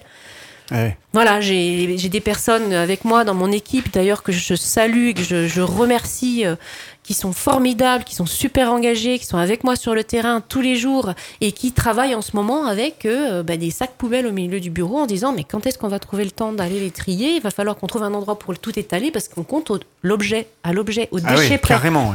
Ah oui. Et, Terrible. et- et du coup, les, enfin, les, les- comment, se passe le recrutement des bénévoles? Est-ce que c'est euh, est-ce que c'est eux qui vous contactent? Est-ce que c'est vous faites des, euh, des campagnes en fait de recrutement ou ça se passe comment? Euh, en fait, euh, Comment on peut vous rejoindre comment- clairement bah, on, Voilà. on communique, euh, on a une page Facebook, euh, on a un site internet, euh, Twitter, Instagram, on est sur la toile et puis euh, on communique aussi dans les médias, on lance des communiqués de presse, on, on est à la radio, euh, Ouais, voilà. On parle de vous. Voilà, quand il y a qu'à langue Hmm propre, euh, France Bleu Provence en général nous, nous accompagne et on, Hmm on a des, des petits, des petits créneaux. euh, et voilà, et puis, vous, et puis les, ceux, ceux qui sont motivés nous trouvent toujours. On encourage en tout cas les auditeurs à, à rejoindre l'association. Avant Et de c'est- de- vrai Oui que je voudrais rajouter juste un mot. C'est vrai que moi, je vois dans ma ville, euh, il y a de plus en plus d'associations de CIL qui font des demandes à la mairie pour, en nous disant euh, on veut aller ramasser des déchets tel jour dans la forêt ou sur les plages. Et c'est vrai que c'est quelque chose qu'on connaissait pas il y a même seulement 3-4 ans. Quoi. Là, j'en suis au stade de me dire qu'il va falloir que je planifie effectivement comme vous faites en me disant parce qu'ils veulent tous aller au même endroit. Je me suis rendu compte qu'effectivement, ils passaient tous au même endroit. Donc, je suis en train de me dire il faut que j'arrive à planifier effectivement. Alors, il faut que vous vous mettiez en relation avec le CIETM, euh, le- Jérôme Lombard. Euh, D'accord. nous travaillons Parfait. avec eux dans le cadre Ouais. de ce plan de coordination des acteurs soutenu par la région Sud Provence-Alpes-Côte d'Azur. Le CIETM, euh, moi, je- nous, nous les avons id- identifiés. Merter accompagne en fait à la mise en œuvre de nettoyage d'envergure et de coordination des acteurs. Et, euh, et le CIETM nous a, nous a, le- pas- nous a- nous- voilà, nous le les collectif plus. euh, euh, d'initiative pour l'environnement du Voilà. territoire des morts. c'est ça. Et donc nous prévoyons le 24 novembre notamment un événement d'envergure où il y aura une structuration. Et donc ce démarrage de voilà ce, ce- cette, euh, cette, cette- cette orientation vers une coordination des acteurs est en train de se réaliser concrètement aussi dans le Var. Très bien. Pour terminer un petit peu sur le ramassage des déchets, euh, vous avez entendu parler du bateau Plastique Odyssée, le bateau unique au monde qui euh, récupère les déchets plastiques dans la mer et qui les transforme en carburant. Qu'est-ce que vous en pensez? Tour de table. Isabelle, vous avez entendu parler de ça? Ah bah bien sûr, bah je les Ah, connais. Puis, évidemment. euh, je connais Évidemment. euh, la fondation qui Mhm. soutient cet événement, qui avance là, euh, une grande entreprise aussi qui. En fait voilà, ça fonctionne avec la pyrolyse. Euh, Encore des nouvelles, Alors- des bonnes- des nouvelles initiatives. Oui, des nouvelles initiatives, mais je voudrais pas euh, refroidir tout ça, mais euh, c'est-à-dire qu'en fait, il y a des taxes sur le gaz. Ça fait du, pe- du- du- de l'essence, hein, mais c'est de l'essence qu'il va Mhm. falloir raffiner. Vous Ouais. pouvez pas la mettre comme ça dans votre moteur, et il n'y a pas tous les moteurs qui sont capables de fonctionner avec ce type de, d'essence. Donc, techniquement, il y a encore du travail. Donc, on est dans la- l'innovation, là, dans la recherche et l'innovation encore. hein. et il y a, y a- y a du travail. Et c'est bien d'en parler. Recherche, innovation, c'est des mots-clés. Voilà.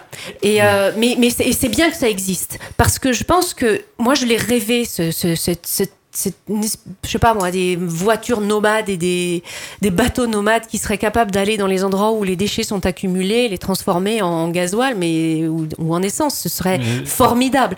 Techniquement, on a encore du travail, mais le chemin est, est important à prendre et que c'est déjà Est-ce que c'est très pas bien qu'il soit pris. Est-ce que c'est pas un cercle vertueux, c'est-à-dire qu'avec les déchets, on fait quand même de la, de la- du gasoil, donc de la, de la pollution. Donc du déchet aussi. Ouais. Eh ben oui. Eh ouais. Euh, Particules c'est un peu la C'est question. C'est le hic. C'est un vaste sujet, l'enfer est pavé de bonnes intentions. Et regardez les, les, les, les, les Mm. polaires. Mm.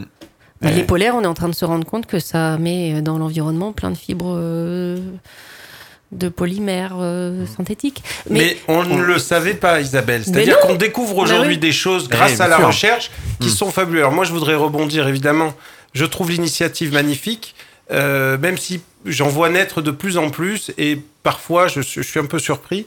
Euh, mais je pense que plus il y a d'initiatives et plus on, trouve, on aura de solutions. J'adore l'initiative du, du petit jeune, euh, le, le Boyan Slat. euh, je, je- je peux en parler je, je- On va parler des actions concrètes et, juste et après. donc, et donc ça c'est concret, c'est-à-dire que le, le- le petit jeune, en l'espace de, de, moins de, de moins de 3 ans, a levé quand même 50 millions de dollars. Il est parti... euh, euh, Mais il y y y a- donne, il y a- il y a quelques semaines, il y a quelques mois.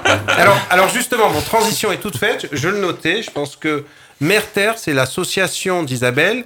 Alors, euh, j'ai la chance de soutenir un petit peu euh, à notre niveau, parce qu'on fait énormément aussi de, de soutien, Isabelle, comme tu le sais, à, à travers Sifoudia, ton association. Mais je pense que tout aujourd'hui auditeur, artisan, euh, PME, TU, même les grandes entreprises euh, de Nice peuvent soutenir aujourd'hui Isabelle. Allez la rencontrer parce que ce qu'elle fait, c'est absolument extraordinaire. Elle est tellement occupée à des actions concrètes qu'elle a même pas le temps parfois d'envoyer ses factures à ses vieux, à ses vieux amis comme nous. Donc il faut la soutenir directement. Il faut lui envoyer des chèques parce que le message qu'elle porte est, est- est- est fabuleux. Mais t'es hein. le, seul, euh, et je te remercie, David. Et donc, Nous aussi, je nous aussi, on a besoin de je, soutien. je reviens, je reviens sur les actions. aussi, hein. Je, je crois qu'il y a On des va y actions venir qui justement sont aux actions concrètes qui, qui sont, qui sont fabuleuses et celle-ci particulièrement je crois que c'est moi je suis heureux de voir des nouvelles euh, des nouvelles propositions et je rêve de, de bateaux qui pourraient justement de petits drones qui pourraient commencer à nettoyer différentes actions. Et, justement je suis très inquiet en me demandant comment demain allons-nous pouvoir qu'allons-nous faire avec ces ces dizaines et ces dizaines de centaines de milliers de tonnes de plastique que nous avons déjà dans les océans, Isabelle. C'est ça une vraie problématique. Nous l'avons aujourd'hui, le, le- le plastique. Probablement dans 10 ans, parce qu'on est en train de l'internir, on n'aura pas de plastique. Mais qu'est-ce qu'on va faire du plastique que nous avons aujourd'hui? Alors moi, je rêve de ces nouveaux programmes de recherche qui sont notamment aussi soutenus par Pure Océan, qui demain, grâce à l'écosystème, alors ce sera peut-être un concombre des mers, ce sera peut-être des nouveaux écosystèmes au fond de l'eau. Oui, mais pourquoi pas? Parce qu'on découvre aujourd'hui les concombres des mers, les étoiles de mer, etc. Ne- la recherche, est- on, est, on a encore tout à découvrir dans les océans. Ce qu'on sait, c'est qu'on ne sait pas grand-chose, mais que c'est 93% de la bio... euh, de la biodiversité vient des océans. 93%. C'est énorme. D'accord, Mm. bien sûr, c'est énorme. Ça se passe au fond de l'eau. On n'y connaît rien parce que c'est quand même un lieu difficile euh, d'accès. Ouais. Et donc, c'est pro- moi, je suis Clairement. convaincu que des- les solutions viennent des océans et viennent des entrepreneurs et justement de ces actions concrètes dont on va parler. On se retrouve dans quelques secondes. Partagez vos avis, vos expériences et commentez nos émissions sur notre page Facebook Faut qu'on en parle, ainsi que sur notre répondeur non surtaxé au 07 839 839 75. Vous aimez notre émission? Faites un don sur notre site fautquonenparle.fr pour soutenir l'association Sun Media Productions.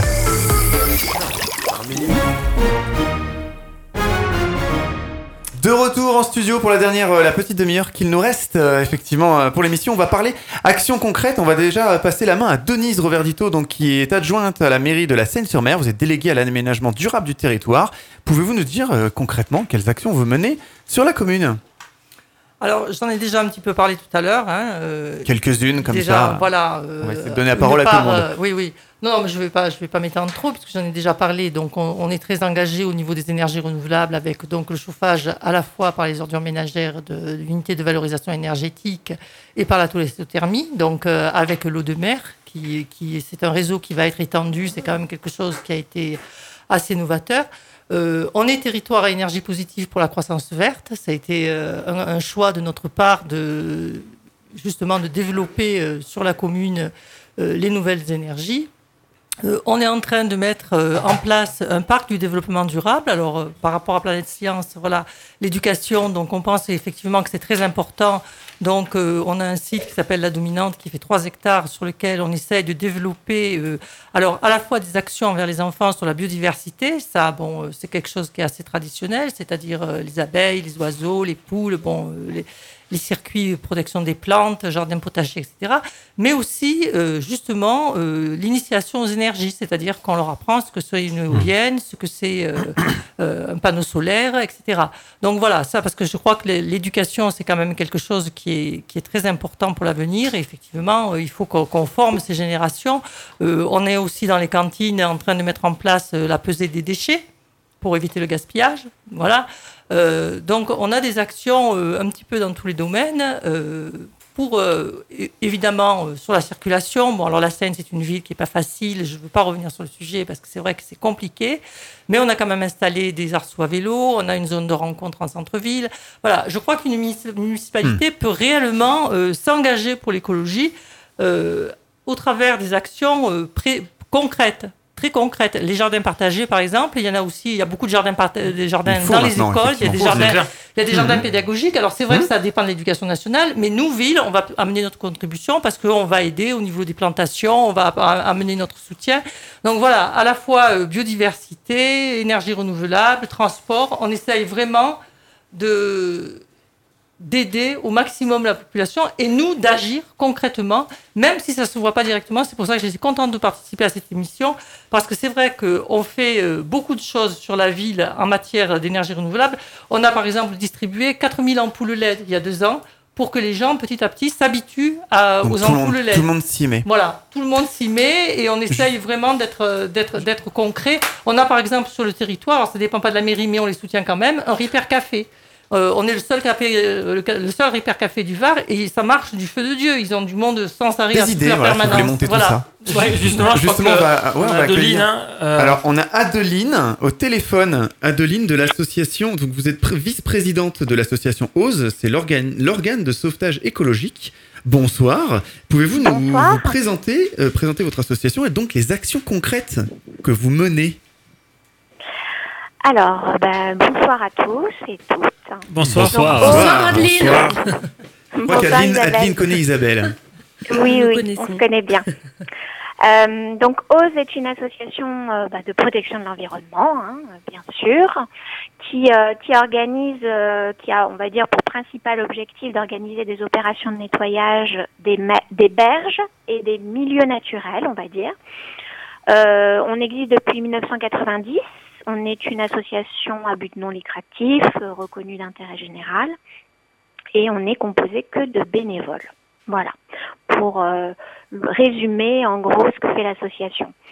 Euh, donc notre action effectivement principale, elle est de nettoyer surtout les berges, donc des cours d'eau. Nous, on, agit un peu en amont, on va dire, des océans, hein, puisque 80% en gros euh, des déchets que l'on trouve en mer, dont le plastique, euh, provient malheureusement euh, de la terre. Voilà. Donc, en gros, on lutte pour la sauvegarde de nos paysages. On essaye de sensibiliser le grand public, les riverains sur, des berges sur lesquelles on intervient on essaye de développer une conscience hein, de, cette problématique euh, qui, euh, qui, comme vous l'avez euh, dit pendant plus d'une heure, est un vrai fléau. et on essaye d'en réformer, donc de réformer les comportements de, des concitoyens qui, qui effectivement prennent conscience de plus en plus de ce sujet, mais malheureusement on trouve toujours autant de déchets sur nos berges. C'est un petit peu le triste constat. Nous, on intervient euh, donc dans, dans, des communes assez sinistrées, c'est vrai, hein, pas euh, sur, sur les berges de Paris même, mais plutôt en Île-de-France, mhm. principalement, puisqu'on agit également en région PACA tous les ans. Euh, près de près d'Antibes notamment. Mais euh, mais pour le coup, c'est vrai que nos actions principales sont en Île-de-France et, et c'est vrai que les, les, les zones sur lesquelles on intervient, on, peut être amené à ramasser en une demi-journée 10 tonnes de déchets. Oui, c'est énorme, effectivement, énorme. Mm. Voilà, donc euh, on, sensibilise par l'action essentiellement, mais on va également dans, les écoles, hein, au, plus près euh, des, jeunes, de la jeunesse, mais c'est pas forcément les les moins les, les moins conscients de, la problématique. Donc on est fort. Ah, c'est bien, c'est que les jeunes commencent à en prendre conscience pour l'avenir. Tout à fait. Tout à fait. Je pense qu'à l'école, ils, ils, sont sensibilisés. C'est une bonne chose. Je vous confirme. Nous, on agit juste Victor nous le dira après. Pour Planète Science, qui représente Planète Science. Oui. On, agit avec la, Ligue de l'enseignement euh, sur et l'école de la philanthropie, donc dans quelques écoles primaires. Et c'est vrai que euh, on, voit qu'ils sont concernés. Donc ça, c'est un petit plaisir euh, minime peut-être, mais c'est non, c'est très bien. Mais mais du coup, bon, on les sensibilise aussi pour autant.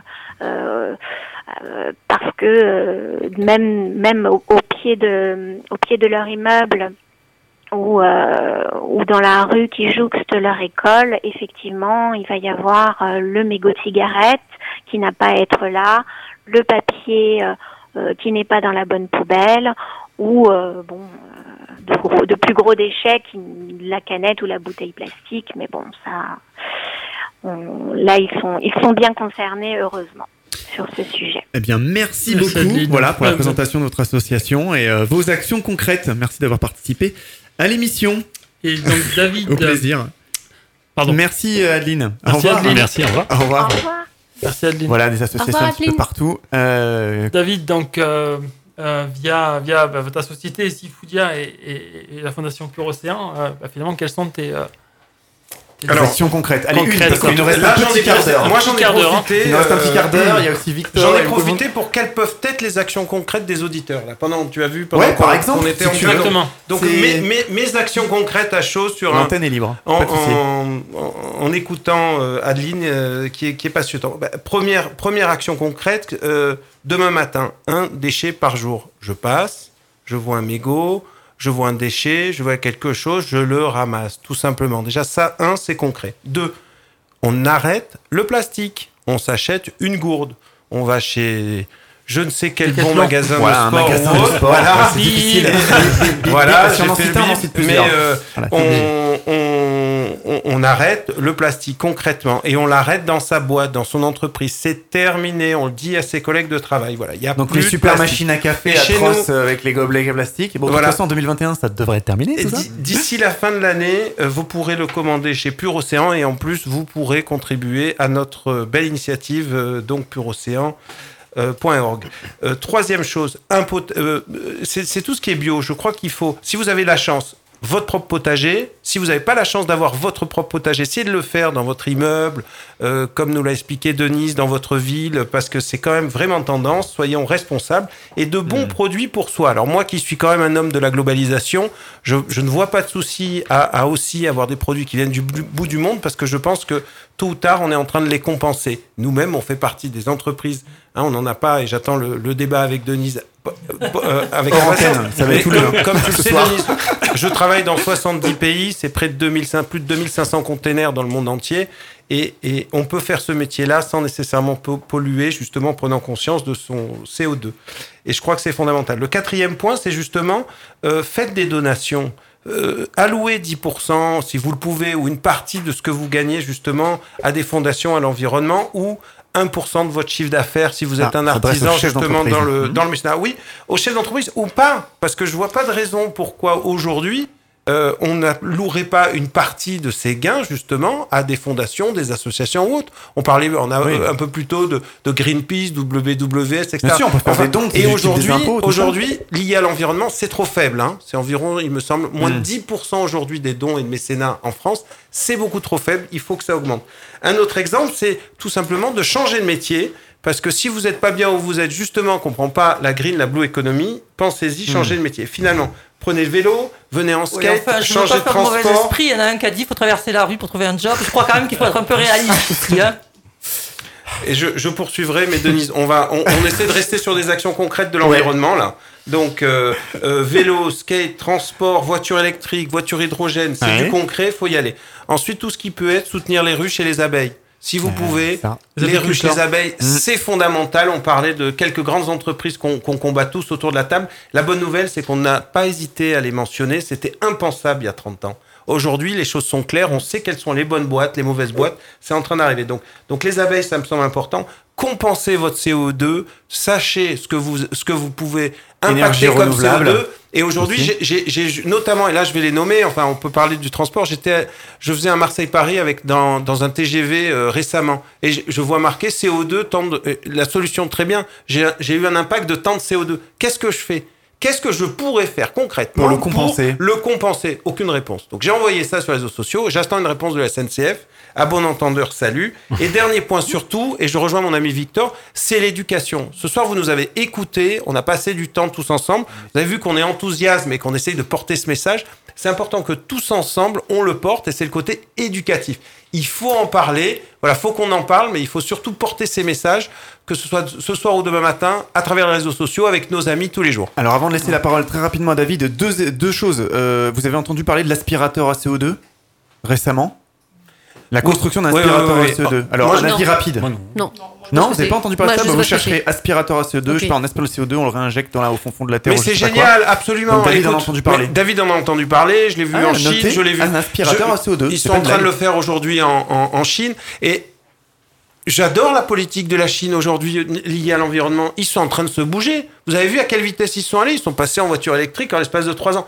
Ils sont allés beaucoup plus vite que nous. Hmm. Bon, ils sont, ils ont d'autres défauts, mais au niveau Ouais, de la politique environnementale, on pourrait défendre. Hmm. Il, il- il se passe des actions absolument concrètes et ils sont très rapides. Denise, quand est-ce que c'est la dernière fois que tu es allée en Chine Denise, quand es-tu allée en Chine Je suis, je suis pas allée en Chine, Bien. mais euh, Je t'emmène même- avec moi Oui, dans non, 10 mais jours avec je plaisir. Sais, je sais Ah. qu'ils font, qu'ils font de grandes choses, une mais ils ont aussi quand même ça, de grandes, grandes pollutions. hein.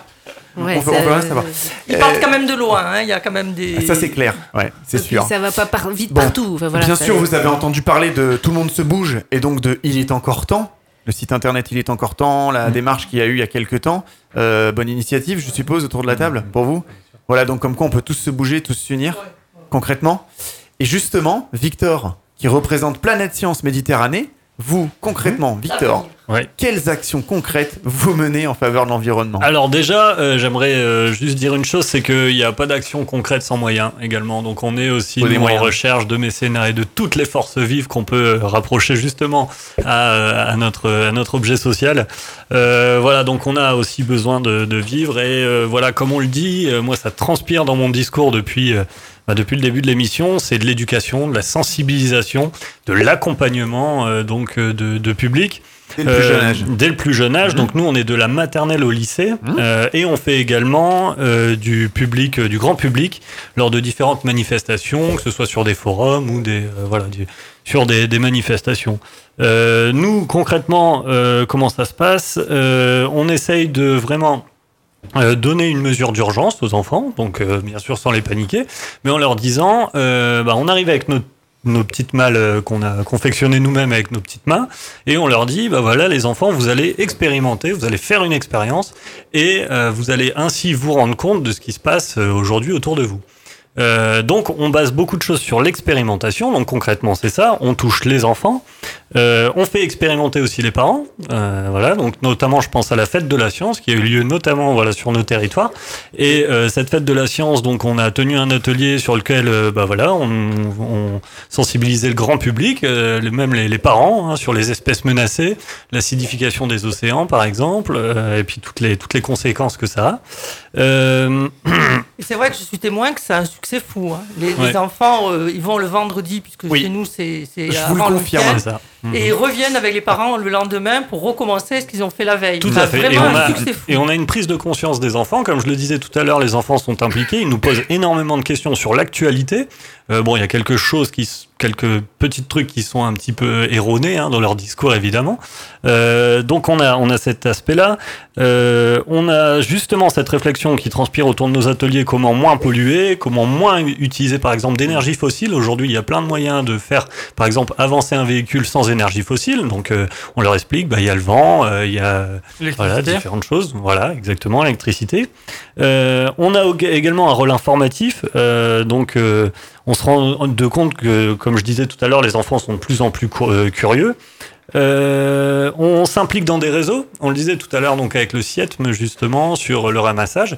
Et je me suis aperçu justement cette semaine qu'il y avait une enseignante qui me demandait euh, pour mettre en place dans le cadre d'un projet justement des ramassages de déchets sur une forêt.